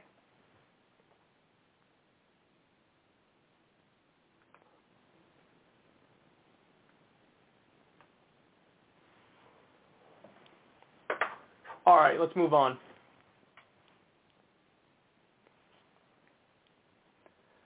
Oh, this is fun, fun. So the other day we had Thomas Friedman, the New York Times writer, who said, Biden and Liz Cheney 2024?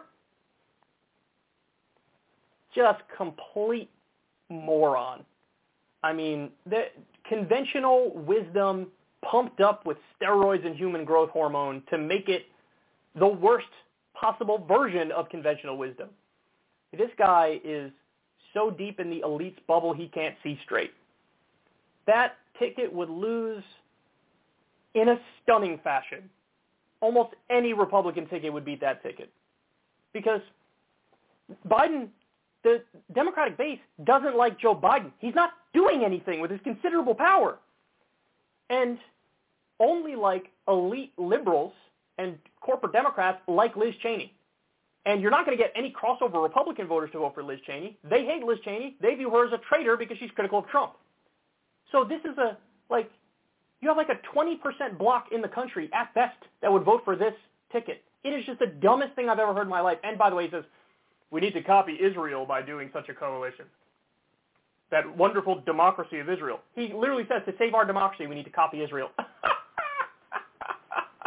You mean the apartheid state? Copy the theocratic apartheid state in order to be more democratic. What? But see, listen, the reason why this is an idea that he can even float is because it is technically true. There's not much difference policy-wise between Democrats and Republicans. Like the elites in both parties, the corporatists in both parties, they agree on way too much stuff. And so there isn't even that much difference uh, in the mindset between them, but it's hardcore partisanship uh, that would make people turn against this. And also, again, you can't run a Democratic ticket that has lost the entire Democratic base. Politics 101 is don't lose your base, and Thomas Friedman's advice is lose your base immediately. So we got that from New York Times idiots. Well, now look at the new one from the equally stupid David Brooks. Today is the day for Biden to begin revamping his presidency in a more centrist direction there's no path forward for a leftish agenda.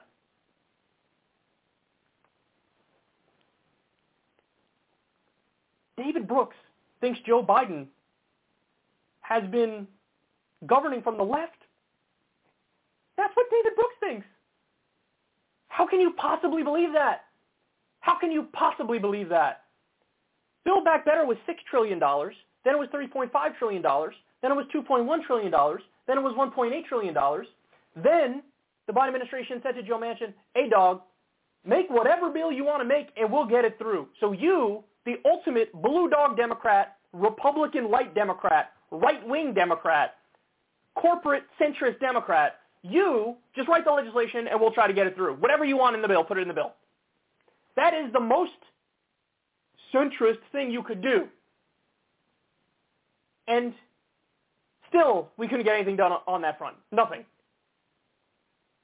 On what planet do you think Biden's on the left? What would a left-wing president have done? You guys know this. I say it all the time. Number one, you'd be cranking out the executive orders like nobody's business. We already have legal marijuana. We already have all the nonviolent drug offenders freed in the country. You would have given at least everybody who suffered through COVID free health care through our current existing laws under Obamacare during an emergency. You can give people free health care. We would have done that. We would have abolished student loan debt. We would have done rolling student loan debt elimination through executive orders so that we effectively have free college in this country. There's a million, free Julian Assange, free Edward Snowden. There's a million things an actual left president would have done. You would have used a leverage on Manchin and Sinema, made them public enemy number one unless they do the right thing on Build Back Better. He didn't do any of this stuff. He didn't do any of this stuff. He did exactly what the centrists want of let Manchin run the show, let Sinema run the show, I'll let them decide everything. I don't care. And what happened? His approval rating is 33%. You guys are in control. The centrists and the corporatists are the dominant faction of the House of Representatives, the Democrats in the House of Representatives, and the Democrats in the Senate, and the President. You guys have your governing philosophy on display right now for everybody to see, and everybody hates it. Biden's approval rating is 33%. That's lower than Trump's lowest approval rating. Trump's lowest approval rating was 34%. Own your failures. Own it. Own it. Joe Biden is Joe Biden. He's not Bernie Sanders. He's not FDR. He's not LBJ. Nancy Pelosi is Nancy Pelosi. Nancy Pelosi isn't Marianne Williamson governing in there from the left. If we had Bernie Sanders and if we had Marianne Williamson, the approval rating wouldn't be 33%. It'd be way higher than 33%. Be over 50%. People would like the fact that the government is actually working for them and doing the things that the people want. He said it's time for Biden to go in a centrist direction. How could he get more centrist? That's a genuine question. How could he get more centrist? If you're already saying, hey, look, we're not doing anything, we're not getting anything through at all, and I'm letting Joe Manchin and Kyrsten Sinema run the show, how do you get more centrist than that, David Brooks? Notice he didn't give any specifics in his argument here. There's no specifics, because how can you give specifics? Biden is the epitome of a centrist Democrat. He's quintessential centrist Democrat. Oh my God, this guy has jello brains, bro. There's nothing going on up there. And he decided to tweet this on the same day that uh, Biden was talking about voting rights and trying to get at least an exemption in the filibuster just on voting rights. And he couldn't even get that done. But he says, oh, this is a leftish agenda. Is it really? To make Election Day a holiday? To end gerrymandering? To require states to allow 15 days of early voting? This is just basic pro-democracy stuff. Automatic voter registration. Basic pro-democracy stuff. That's it. That's all this is. That's a leftist thing and he needs to be more centrist, even though he's being as centrist as humanly as anybody can possibly be, as humanly possible right now. The, okay, he gets paid to talk about politics and write about politics, this guy. He gets paid to do that. Whether it was Bill Clinton, Barack Obama, or Joe Biden, this is the same neoliberal, new Democrat ideology, this corporatism this coloring within the lines, playing within the system, this anti-social democratic agenda. That's everything about this philosophy and this ideology and this governing strategy. And he refuses to own it. In fact, they turn around and blame the left. You've already tried the left-wing thing, so now you got to be further right. I, does he just want Joe Biden to fully be like Donald Trump, try to pass another tax cut for the rich or something like that? Is that what you want? And then he would call that reasonable, intelligent governance. I can't believe he gets paid to write politics. Him, Thomas Friedman. Between the two of them, they have the IQ of a dead ferret. They have zero political analysis skills. And by the way, the good news is the responses to his tweet um, really show he's exactly as out of touch as we all know that he is. I mean, people really went in in the responses. They went in. But no matter what, I forgot the question, but the answer is blame the left. Doesn't get any more absurd and doesn't get any more unempirical than what he's saying here.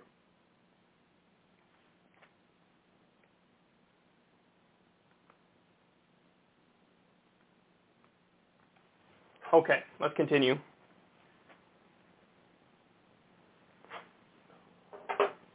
Let's continue. Joy-Ann Reid time.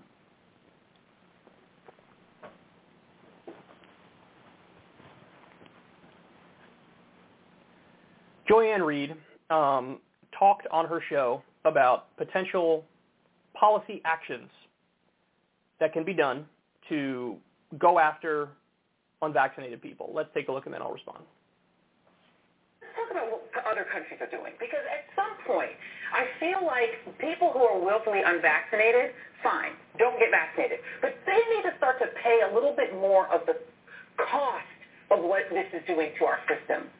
Uh, there are fines that, that are uh, that are levied in places like Germany. Germany has stopped paying for the tests, the virus tests for people who choose to be unvaccinated. They've ended quarantine pay for those without vaccination. IKEA, the company, is slashing sick pay for unvaccinated UK workers. If you are a smoker, insurance companies can charge you more. They can charge you a premium up to 50%, and you have to put that on the form when you apply for insurance at some point, don't we have to make people who are just saying, I'm willing to take the risk to be unvaccinated, take the risk for me and take the risk for everyone I come in contact with? Shouldn't they have to pay more into the system because they are collapsing our health system? They're the ones in the ERs. They're taking it up. If you have a stroke or you have a heart attack, you can't get in the ER because they're taking up all the beds. So shouldn't they have to pay more? Look, this is the opposite of a socialist ideal. This is the opposite of that. Uh, this is a very right-wing, individualistic approach to public health. Now, listen, it's true that the unvaccinated are the people who are largely being hospitalized and getting really sick and dying. That's true, and that's a problem. Um, but she makes the smoker analogy there, and in my opinion, that's the thing that destroys her argument. It doesn't make her argument for her. Because then this is a slippery slope where there's no end to it. So, I, listen, maybe some of you guys will say yes, but this is definitely not the way I think about these things. Should really overweight people have to pay more for health insurance? Should smokers have to pay more for health insurance? Should really overweight people have to pay more for a plane ticket because they might take up a little bit more than a seat. Like the whole point of insurance is we all pay in, and then whenever somebody gets sick, they get help.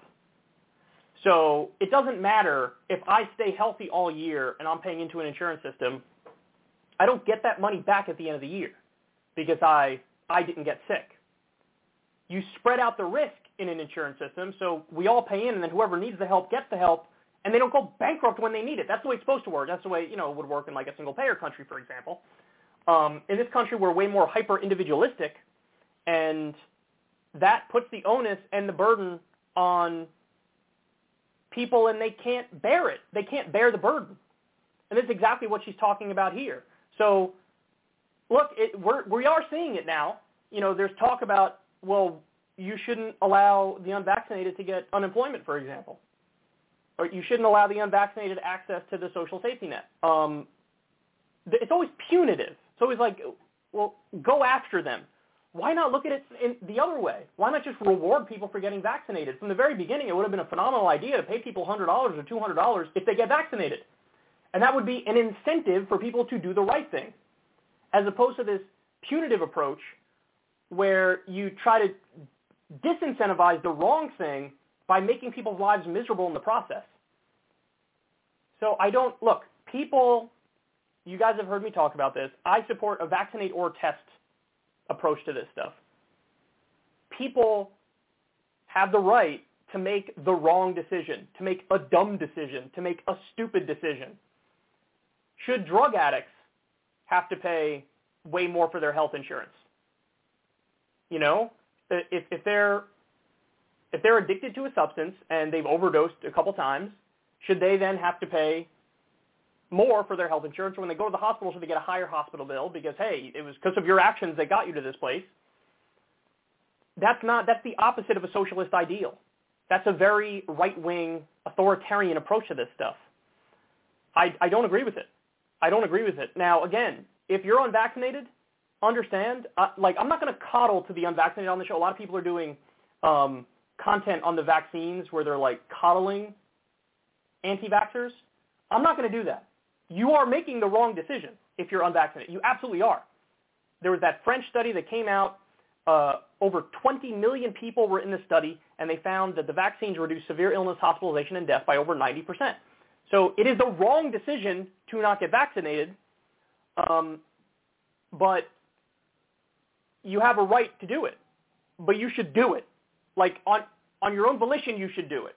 And like I said, I would support uh, an incentive structure that would pay people to get vaccinated. Instead of doing a punitive approach for the unvaccinated, make it worth everybody's while to do it. Because obviously the public health education on this has been terrible because the CDC and the FDA have been wrong about a million things and nobody even trusts our institutions anymore. So just doing like an advertising campaign or something is not going to work on it. Why not pay people to get vaccinated? But no, they look at it like you have to punish them. You have to make them second-class citizens. You have to pay them less. You have to make them pay more premiums when it comes to health insurance. You have to, I mean, there was a list of stuff there. Let me see. I want to read off some of the headlines that she was doing because it is true. Some other countries are doing this kind of stuff, and it's it's not something that I agree with. I think it's a deeply authoritarian approach to dealing with this, and I'm I'm an anti-authoritarian leftist. I'm a libertarian leftist. So Kroger removes some COVID-19 benefits for unvaccinated employees. So whatever, I don't know if they were getting more pay for working during the pandemic or whatever, but for unvaccinated people, they don't get it. Uh, Germany will stop paying for virus tests for people choosing to remain unvaccinated. I mean, that also, that affects other people too. If somebody's unvaccinated and they didn't get a test, they could have gotten a free test, but now they're saying no free test. What if they, the illness, they don't even test and they just keep going about their day? I mean, it would be, it would be a very dumb thing for them to do that. It'd be a very reckless thing for them to do that. But it also probably will happen, and it didn't have to happen if you had the free test and they continued to get tested. So it's like, it's like what's the old saying? Cutting off your nose to spite your face. That's what that sounds like to me. Germany to end quarantine pay for those without vac- vaccinations. IKEA is slashing sick pay for unvaccinated UK workers. I don't like this punitive approach, and what we need to do is explain in a very clear way why it's the right thing for people to get vaccinated. And the government should set up a program where it makes it worth people's time to go get vaccinated, pay them 100 bucks, pay them 200 bucks, whatever it is. I mean, they should have done it from the beginning of the pandemic because then people are going to say, hey, what the hell? I got vaccinated because I'm intelligent, and people who didn't are going to get paid now. So it should have been done maybe at the beginning of this, but that's more of approach of an approach that I can get behind. Um, this idea of restricting their access to the social safety net or making them pay higher premiums or cutting their pay or whatever, fill in the blank, that is cutting off your nose to spite your face. It's an authoritarian approach. It's a hyper-individualistic approach. And I don't like it, man. I don't like it. It's very dystopian. And I don't want to give I don't want to give people who are objectively wrong on the question of the vaccines some sort of uh, accurate victim complex look, and a lot of you guys are going to disagree with me on this, but it's like the Novak Djokovic thing. Now, Novak Djokovic is selfish. Uh, he's an idiot. I've read some articles talking about his his medical beliefs and his scientific beliefs, and the guy's just gone. He's bonkers. Like he he went to a doctor a doctor in Serbia. The doctor put bread in one hand, and that hand was, went down more than the other hand, and they determined based off that that he's he has a gluten sensitivity. I mean, the guy, he's got insane beliefs. He's an anti-vaxxer, true Kool-Aid drinking anti-vaxxer. When he had COVID, he was still doing public events. Um, so I, on a personal level, I have zero uh, respect for Novak Djokovic and his actions during this pandemic and his beliefs.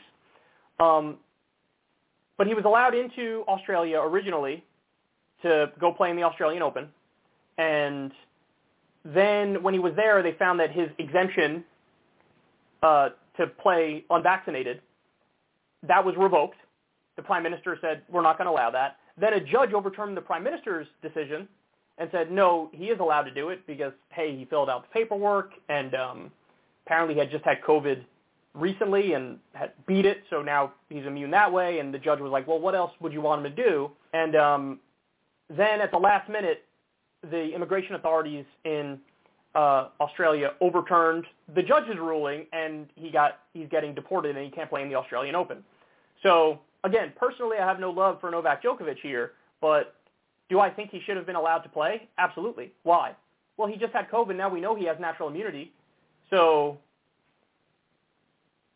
do we really think there's going to be like thousands of people who end up getting COVID because of Novak Djokovic? Is, is this really a public health thing or is it public health theater? And I think the answer is it's public health theater. And it's not actually about safety anymore. It's not actually about making a scientific decision anymore. and they just wanted to be punitive because he's an anti-vax guy who just had natural immunity, but they wanted to make an example of him and say, look, you have to get vaccinated no matter what. I don't care about mitigating mitigating circumstances. I don't care if you just had it and you're naturally immune. Um, and Australia is under much more strict COVID uh, protocols and laws compared to the U.S. and many other countries. And so I think people in Australia, many of them felt like, well, we've been suffering this whole time, and this guy gets to waltz in and he's unvaccinated, and you bend the rules for him because he's the number one player in the world. I mean, I would just treat natural immunity the same as vaccine immunity, in my opinion, because it effectively is. It's actually maybe a little better. So it just strikes me as it's just punitive. It's not about science. It's not about medicine. It's not about public health. And again, many people in my own audience might disagree with me on this, but trying my best to be objective about it. And even though I am staunchly pro-vaccine, this doesn't strike me as a good path to go down. It strikes me as definitionally authoritarian and not about public health anymore. And this, uh, you know, the the cracking down on unvaccinated people in a variety of different ways legally and with corporate policies, that strikes me as unfair and unjust and authoritarian. And we should make the argument for people to get the vaccine because it's the right thing to get the vaccine. And we should incentivize the vaccine in a positive way instead of doing negative reinforcement. And they're going with the negative reinforcement stuff. And I do not like that one bit. I don't like it at all. So there you have it. I just want everybody to think very carefully about whether or not this is a path they want to go down. This Joy-Ann smug MSNBC approach of like, why not just punish people who are unvaccinated? And I say this as somebody who really has an incentive to be extra pissed off at the unvaccinated. Why? Because when I had to go to the hospital for my leg when I ripped my calf, um, I was there for like seven hours, eight hours, something crazy. And the fact of the matter is there were so many COVID patients that people who weren't COVID patients really weren't able to see a doctor, had to wait preposterous hours. And there were people there going through withdrawal, people there who, you know, uh, just got into a car accident and they didn't have hospital beds. And it absolutely is the unvaccinated who are stressing the system because they're the ones who end up being hospitalized. And so fucking get vaccinated. Go do it. Go do it. Go do it now. But that doesn't mean I want to make them like second-class citizens in service of getting the right reality ushered in. And um, also just beef up hospitals. This is where, this is where the Biden administration has failed. Like, come on, why haven't you beefed up hospital capacity way more than it currently is? We were in a pandemic. It's obvious that's something you should have done. Why haven't you used the Defense Production Act to get the treatments that are necessary to all the hospitals, whether it's the monoclonal antibodies or remdesivir or whatever. Why haven't you already sent out N95 masks to all Americans? There's a number of things that could have been done that weren't done. And so this strikes me as a way to shift the conversation and just shift the blame and be punitive instead of actually putting policies in place that would fix the situation without doing any scapegoating or being authoritarian. So there you have it. Um, Joy-Ann Reid with a terrible take in my opinion. And we'll see if these kinds of policies end up coming, but I hope they don't.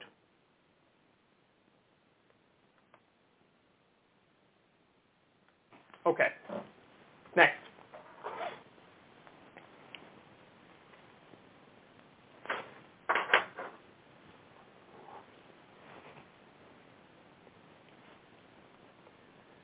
Marianne Williamson has now been floated uh, in a number of outlets as a potential primary challenger to Biden in 2024. And um, I've talked about this a number of times already. I love the idea. I'm not going to get into all the reasons now why I love it. Just go check out those previous segments that I did where I explain in detail why I think it's a good idea. Um, she went and spoke to Jordan Chariton on Status Coup. By the way, everybody go subscribe to Jordan Chariton's channel because he is he gets suppressed by the YouTube algorithm even more than me and this channel. And that says a lot because we get suppressed by the YouTube algorithm.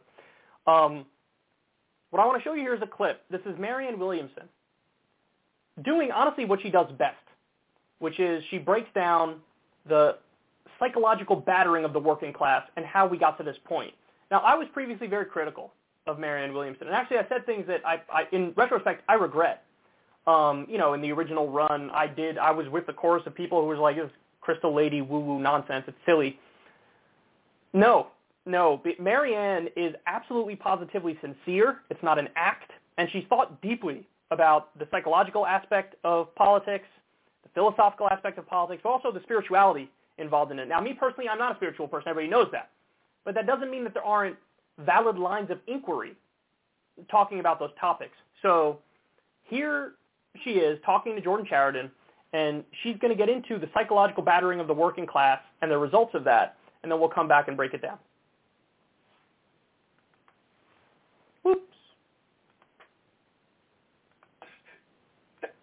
Kind of from a psychological level, I, I've traveled so much, and something I'm seeing more and more, it's not just that we're so polarized. Uh, it, it, it's, it's also that I think there's so many people, whether it's on the left, right, whatever, that are without leaders and kind of hopeless, for lack of a better word. And it's really creating this vacuum for them to fall into some uh, some dark spaces, whether it be conspirator- conspiratorial, um, you know, blaming blaming the other. I wanted to ask you because you, you talked a lot about that, and just when people don't have hope, uh, it, it fosters the conditions for people to go into more dark thinking and uh, rabbit holes.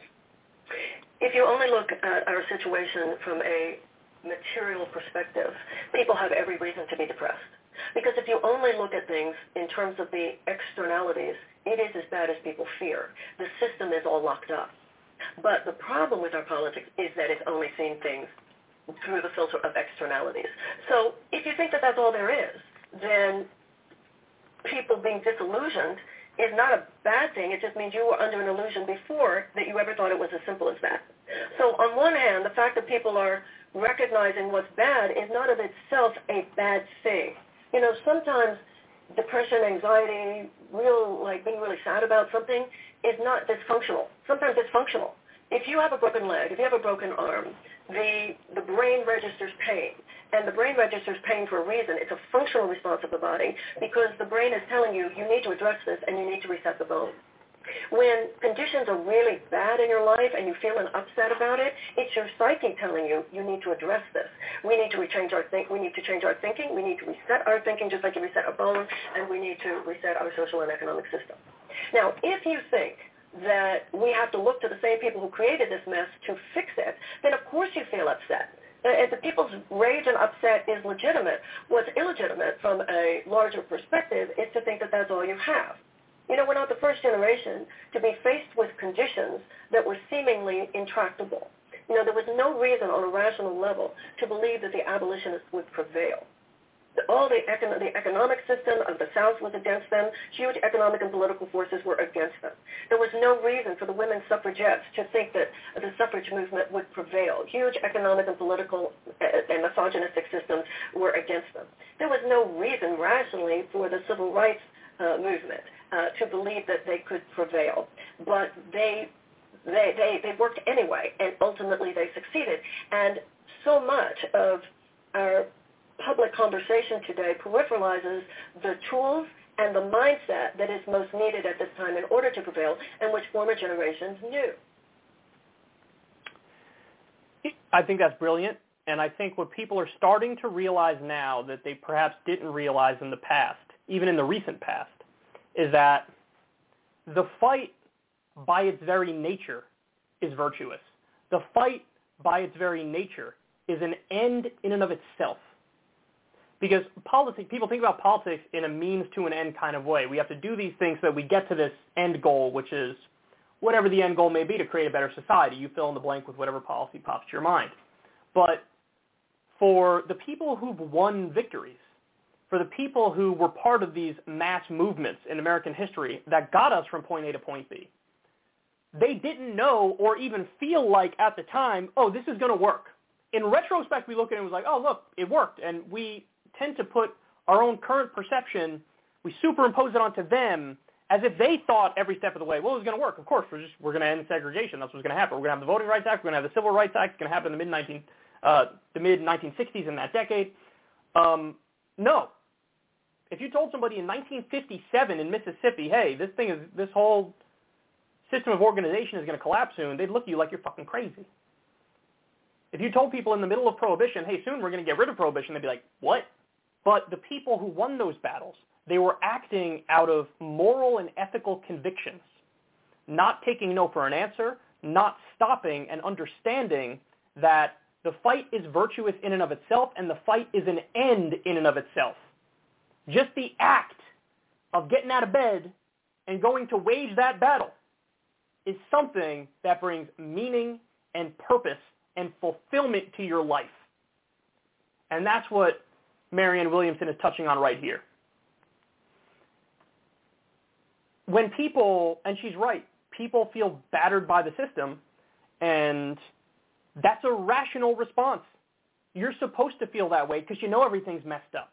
That's why you feel that way. So a lot of people think it's an individual problem. It's not an individual problem. Do you have some sort of mental illness or psychological problem, or is it just a problem problem? Well, when you look at the system, it's very clear. It, it, you're not crazy. You're not mentally ill. A lot, a lot of people, you guys don't even have psychological problems. You just have problem problems. You can't pay the bills. You're going bankrupt from a medical bill. You can't get a job. Your job was outsourced. You know, you feel like you're stuck in a rut and you're not climbing any ladder of opportunity. There's no hope. Are these psychological problems? Are, do you have mental illness that's making you feel terrible? Or is it just a problem problem? It's a problem problem and we have to address it. That's not to say there are no, no psychological problems or mental illness. Of course there are. But a lot of the times in modern society, we have problem problems that are masquerading as mental illness or psychological problems. And they want to make you feel like it's just an issue with you. But what if it's not? What if it's an issue with the broader society? And what you do is you need to channel that anger and those negative emotions into that positive fight. So she goes on to talk about, look, there are different kinds of outrage. There's moral outrage, which is noble. But then there's also dysfunctional outrage, which leads to nihilism. The point of the outrage can't just be the criticism.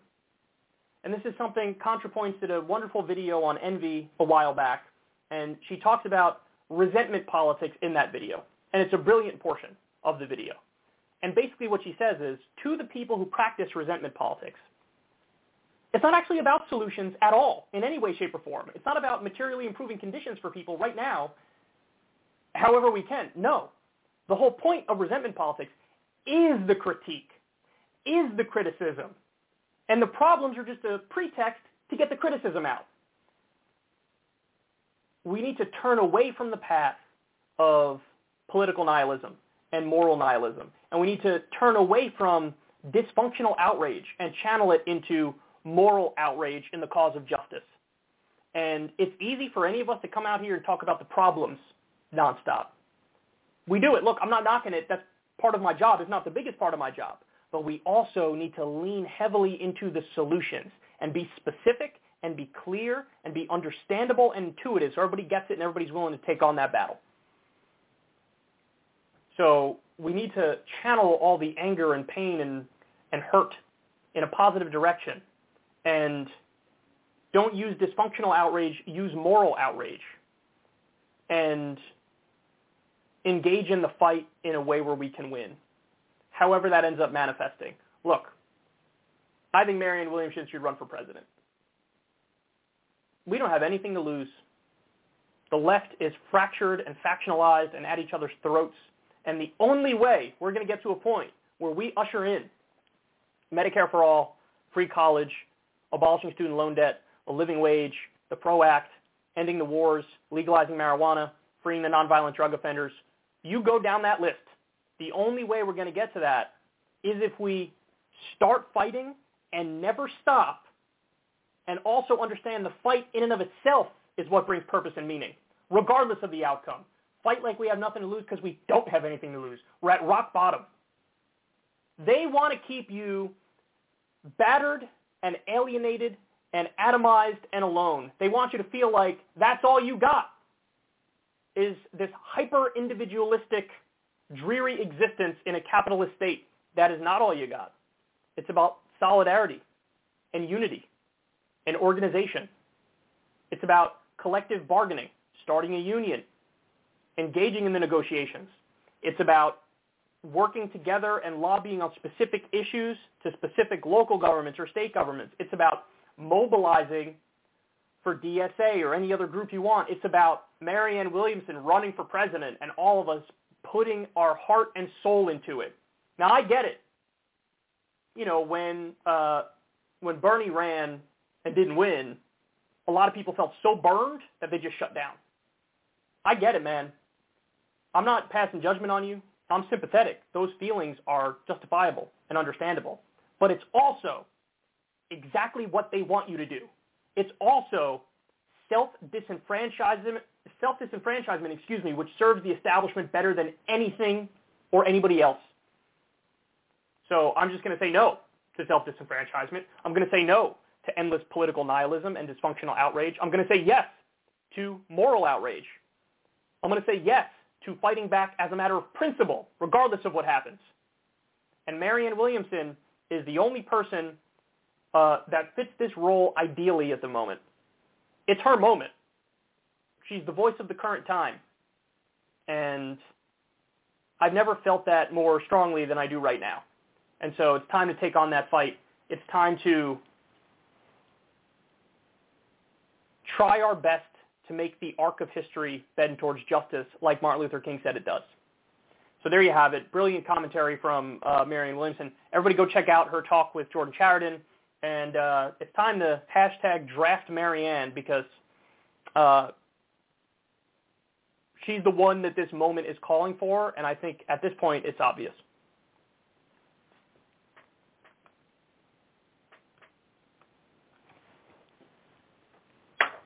Okay, next.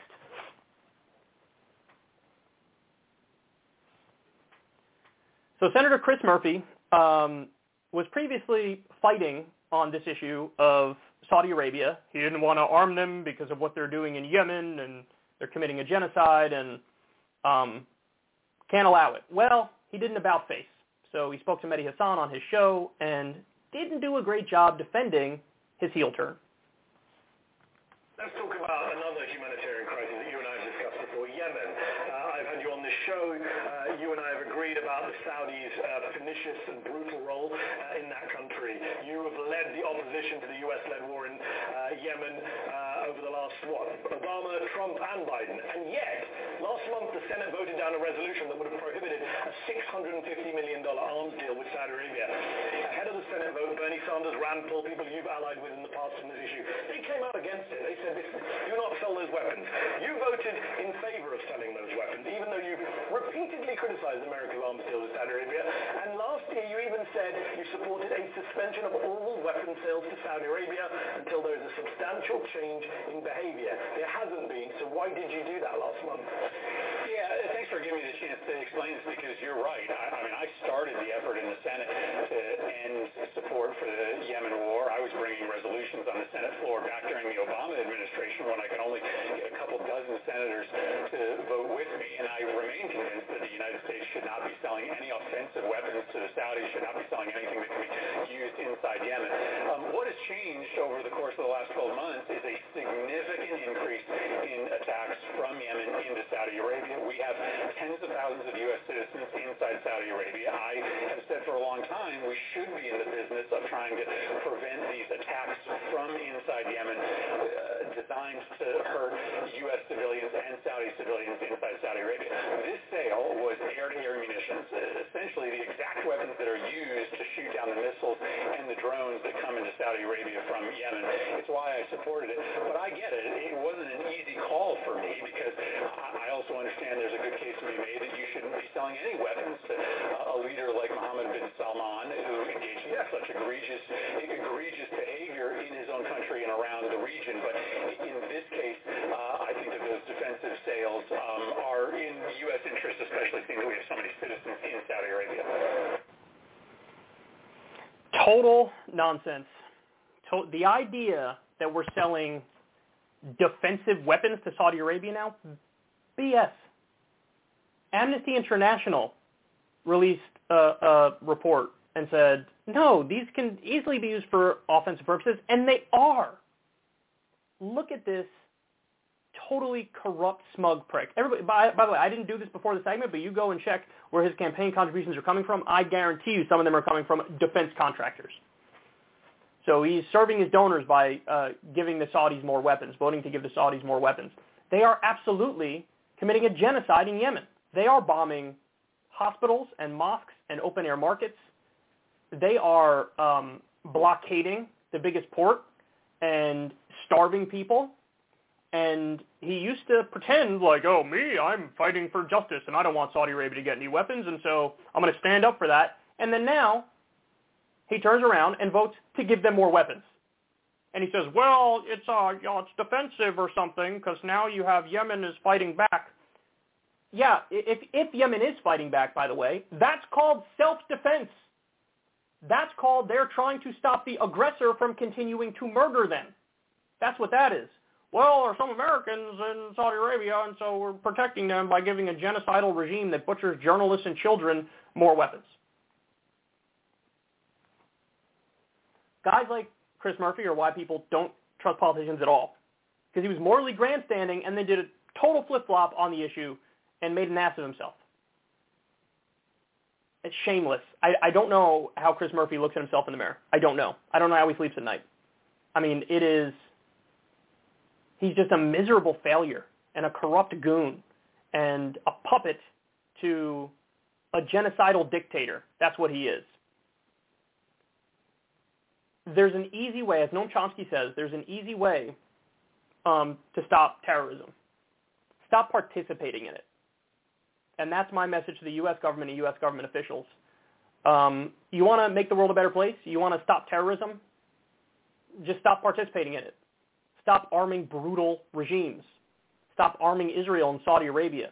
73% of the world's dictatorships are funded by the U.S. military, by the U.S. government. 73%. We arm 73% of the world's dictatorships as we lecture the world about human rights and values and justice. It's a sick joke. And this guy is the worst hypocrite of them all. Okay.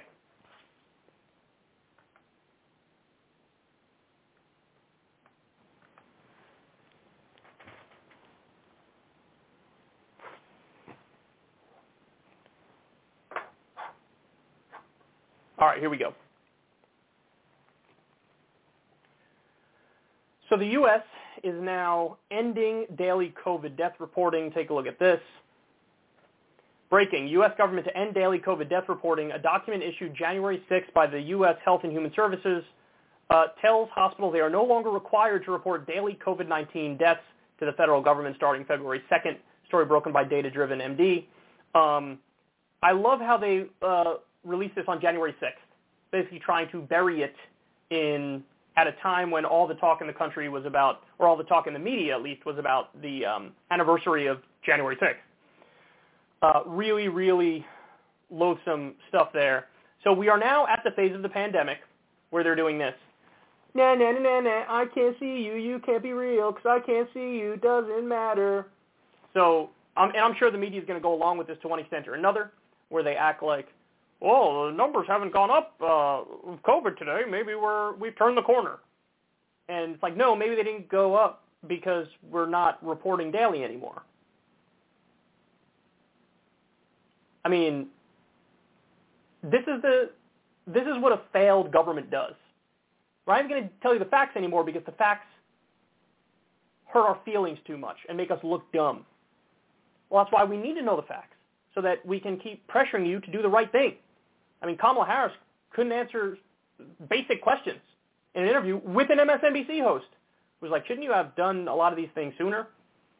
You know, send out N95 masks and do free testing and I would add to that, do the Defense Production Act to increase all the treatments for COVID, whether it's remdesivir or uh, monoclonal antibodies. The specific kind of monoclonal antibodies that work against Omicron are in short supply. Uh, by the way, at the same time this is going on, I think it was either the CDC or the FDA, they just admitted that cloth masks, masks don't work nearly as well as N95 masks. There's a hierarchy of masks, just like there's a hierarchy of the vaccines, which ones work better and which ones don't. There's a hierarchy of the masks, and cloth masks are at the bottom. Um, and the CDC just admitted that. Now, why is this so frustrating and so annoying? We knew months ago or a year ago that that's the case, that cloth masks don't work nearly as well as N95 masks, and KN95 masks don't work as well as N95 masks. We knew this from a number of reports and studies, and the CDC or the FDA just now came around to saying, oh, by the way, we're two years into the pandemic. You couldn't say this earlier? What's wrong with you? Another thing, has there been any stressing at all or even an acknowledgement in official circles that, as we now know, the virus can enter through your eyes? So everybody's walking around with masks on, but their eyes have zero protection, and people end up getting the virus. And they're like, well, what the hell? How did I get the virus? I was wearing my mask all day. Because it entered through your eyes. We talked about it on this show. I told you the the the studies that came out on it. There was uh, rhesus monkeys did a study with that where some really high percentage of them got it through the eyes. There was uh, there's been a bunch of data that's come out on this over an extended period of time. Even some people manifest uh, COVID with eye symptoms. But our government hasn't, I don't even know if they've said it, never mind, said it and then said, hey, you know, you might want to wear sunglasses or wear glasses that are prescriptionless or whatever, just to cover your eyes, just, just to be safe. They never said any of this. At, at every step of the way, the federal government has abdicated their responsibility to protect the citizens of this country and to give people information and facts. And when they did say stuff, oftentimes it ended up being totally wrong. So this is why there's a crisis in our institutions because they're not good at doing basic things. It's preposterous. It's so stupid. Two years in, hey, by the way, cloth masks don't work that well. You could have told us this when we had the information a year ago. No, they didn't and now they're just going to pr- pretend. They're just going to pretend. Well, uh, we turned the corner because we stopped reporting daily. But anyway, so I don't know, whatever. Get off our ass. Oh, Jesus Christ. In any ways, you feel like you're on your own with public health because you are. And by the way, I put the blame squarely on them for the rise in anti-vax beliefs. Because the institutions have lied to us and been wrong so many times, the people started doing their own research and they start turning to cranks who are even bigger charlatans than the federal government. But it's because you weren't open and honest and direct from the beginning that has led people to go towards terrible sources to get what they think are is real information. L's all around, baby. L's all around. All right, final story of the day.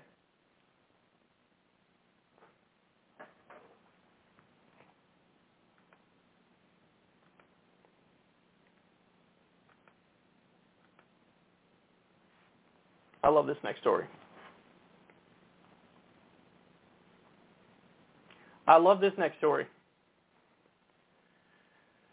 So there's a new book that came out called Battle for the Soul, um, and it's like sort of a behind-the-scenes uh, 2020 election book. And man, there are some gems, gems in there.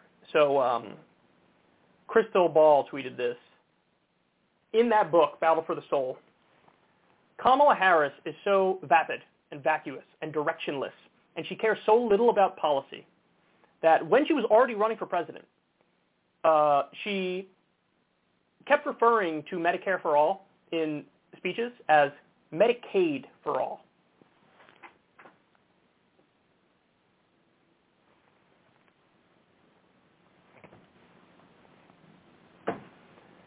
Guys, this is 2019, 2020. Medicaid for all.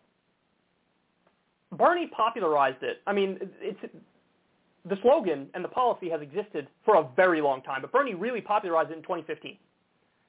And in 2019, you still didn't know it was Medicare for all? What does that show? Well, it shows exactly what we already knew about Kamala Harris, and the rest of the book bears this out as well. The whole thing was about narcissism. It was an ego trip she would do these events for presidents. She'd give these speeches, and 100% of the commentary would be about her. You know, her life, her story, her family, me, me, me, me, me, me, me, me, me. She cared so little about policy that it was Medicaid for all. And and so what did she do? I, and they explain this in the in the book, by the way. They say she had calculated nobody's even going to support Bernie, so it, it's good for me to hop in early. So she was the first person to sign on to Bernie's Medicare for All bill. Um, but it was all it was all a show. She thought I'll get the credibility that I need um, with the if I sign on to this, Bernie's useless anyway. He's not going to uh, make a run at it. Of course, Bernie destroyed Kamala Harris in, in the race, and Kamala miscalculated. But she signed on to it as a political strategy. She didn't actually believe in it. She didn't really support it. She didn't even know it was called Medicare for All. She called it Medicaid for All repeatedly. And by the way, you ready for the scariest part? When she did this, it worked. This strategy worked. This is when she was very high in the polls. When she jumped into the race and she pretended early on, I'm totally like Bernie, except I'm a young black woman. So therefore, why don't you vote for Bernie in a better package, a young black woman package? So she had the identity angle, and then she was pretending to have the policy angle, but really it was all it was all a farce. It was all a farce. We also learned that her favorite line, "That little girl was me," where she went after Joe Biden, um, totally pre-planned. Every aspect of that was they they had a long debate beforehand, her and her staffers, about what to say and what to do. So in other words, everything you thought you knew about her is correct. Everything. Remember when she made her campaign about banning Trump from Twitter, and even Elizabeth Warren was like, "Seriously, this is this is your big thing? You think you're doing a gotcha of everybody else on stage by saying I want to ban him? What about you?" Directionless. And by the way, when she stopped playing that game of, you know, I'm going to sign on to Bernie stuff, when she realized Bernie was a real threat, she had to back away from all the stuff that she co-signed with him. And so that's when she totally tanked in the polls because she was clearly not for Medicare for all. Again, she didn't even know it was called Medicare for all when she signed on to it. Thought it was Medicaid for all. Useless. Useless, narcissistic ego trip. She's exactly what everybody thought she was, which is why she's polling at 28%. So imagine at this crucial point in American history and world history, we have people who have the ambition to be president with none of the actual moral and ethical vision and policy ideas. That is terrifying. All right, guys. We're done, baby. I love y'all. I'll talk to you soon. Everybody have a great rest of your day. Peace.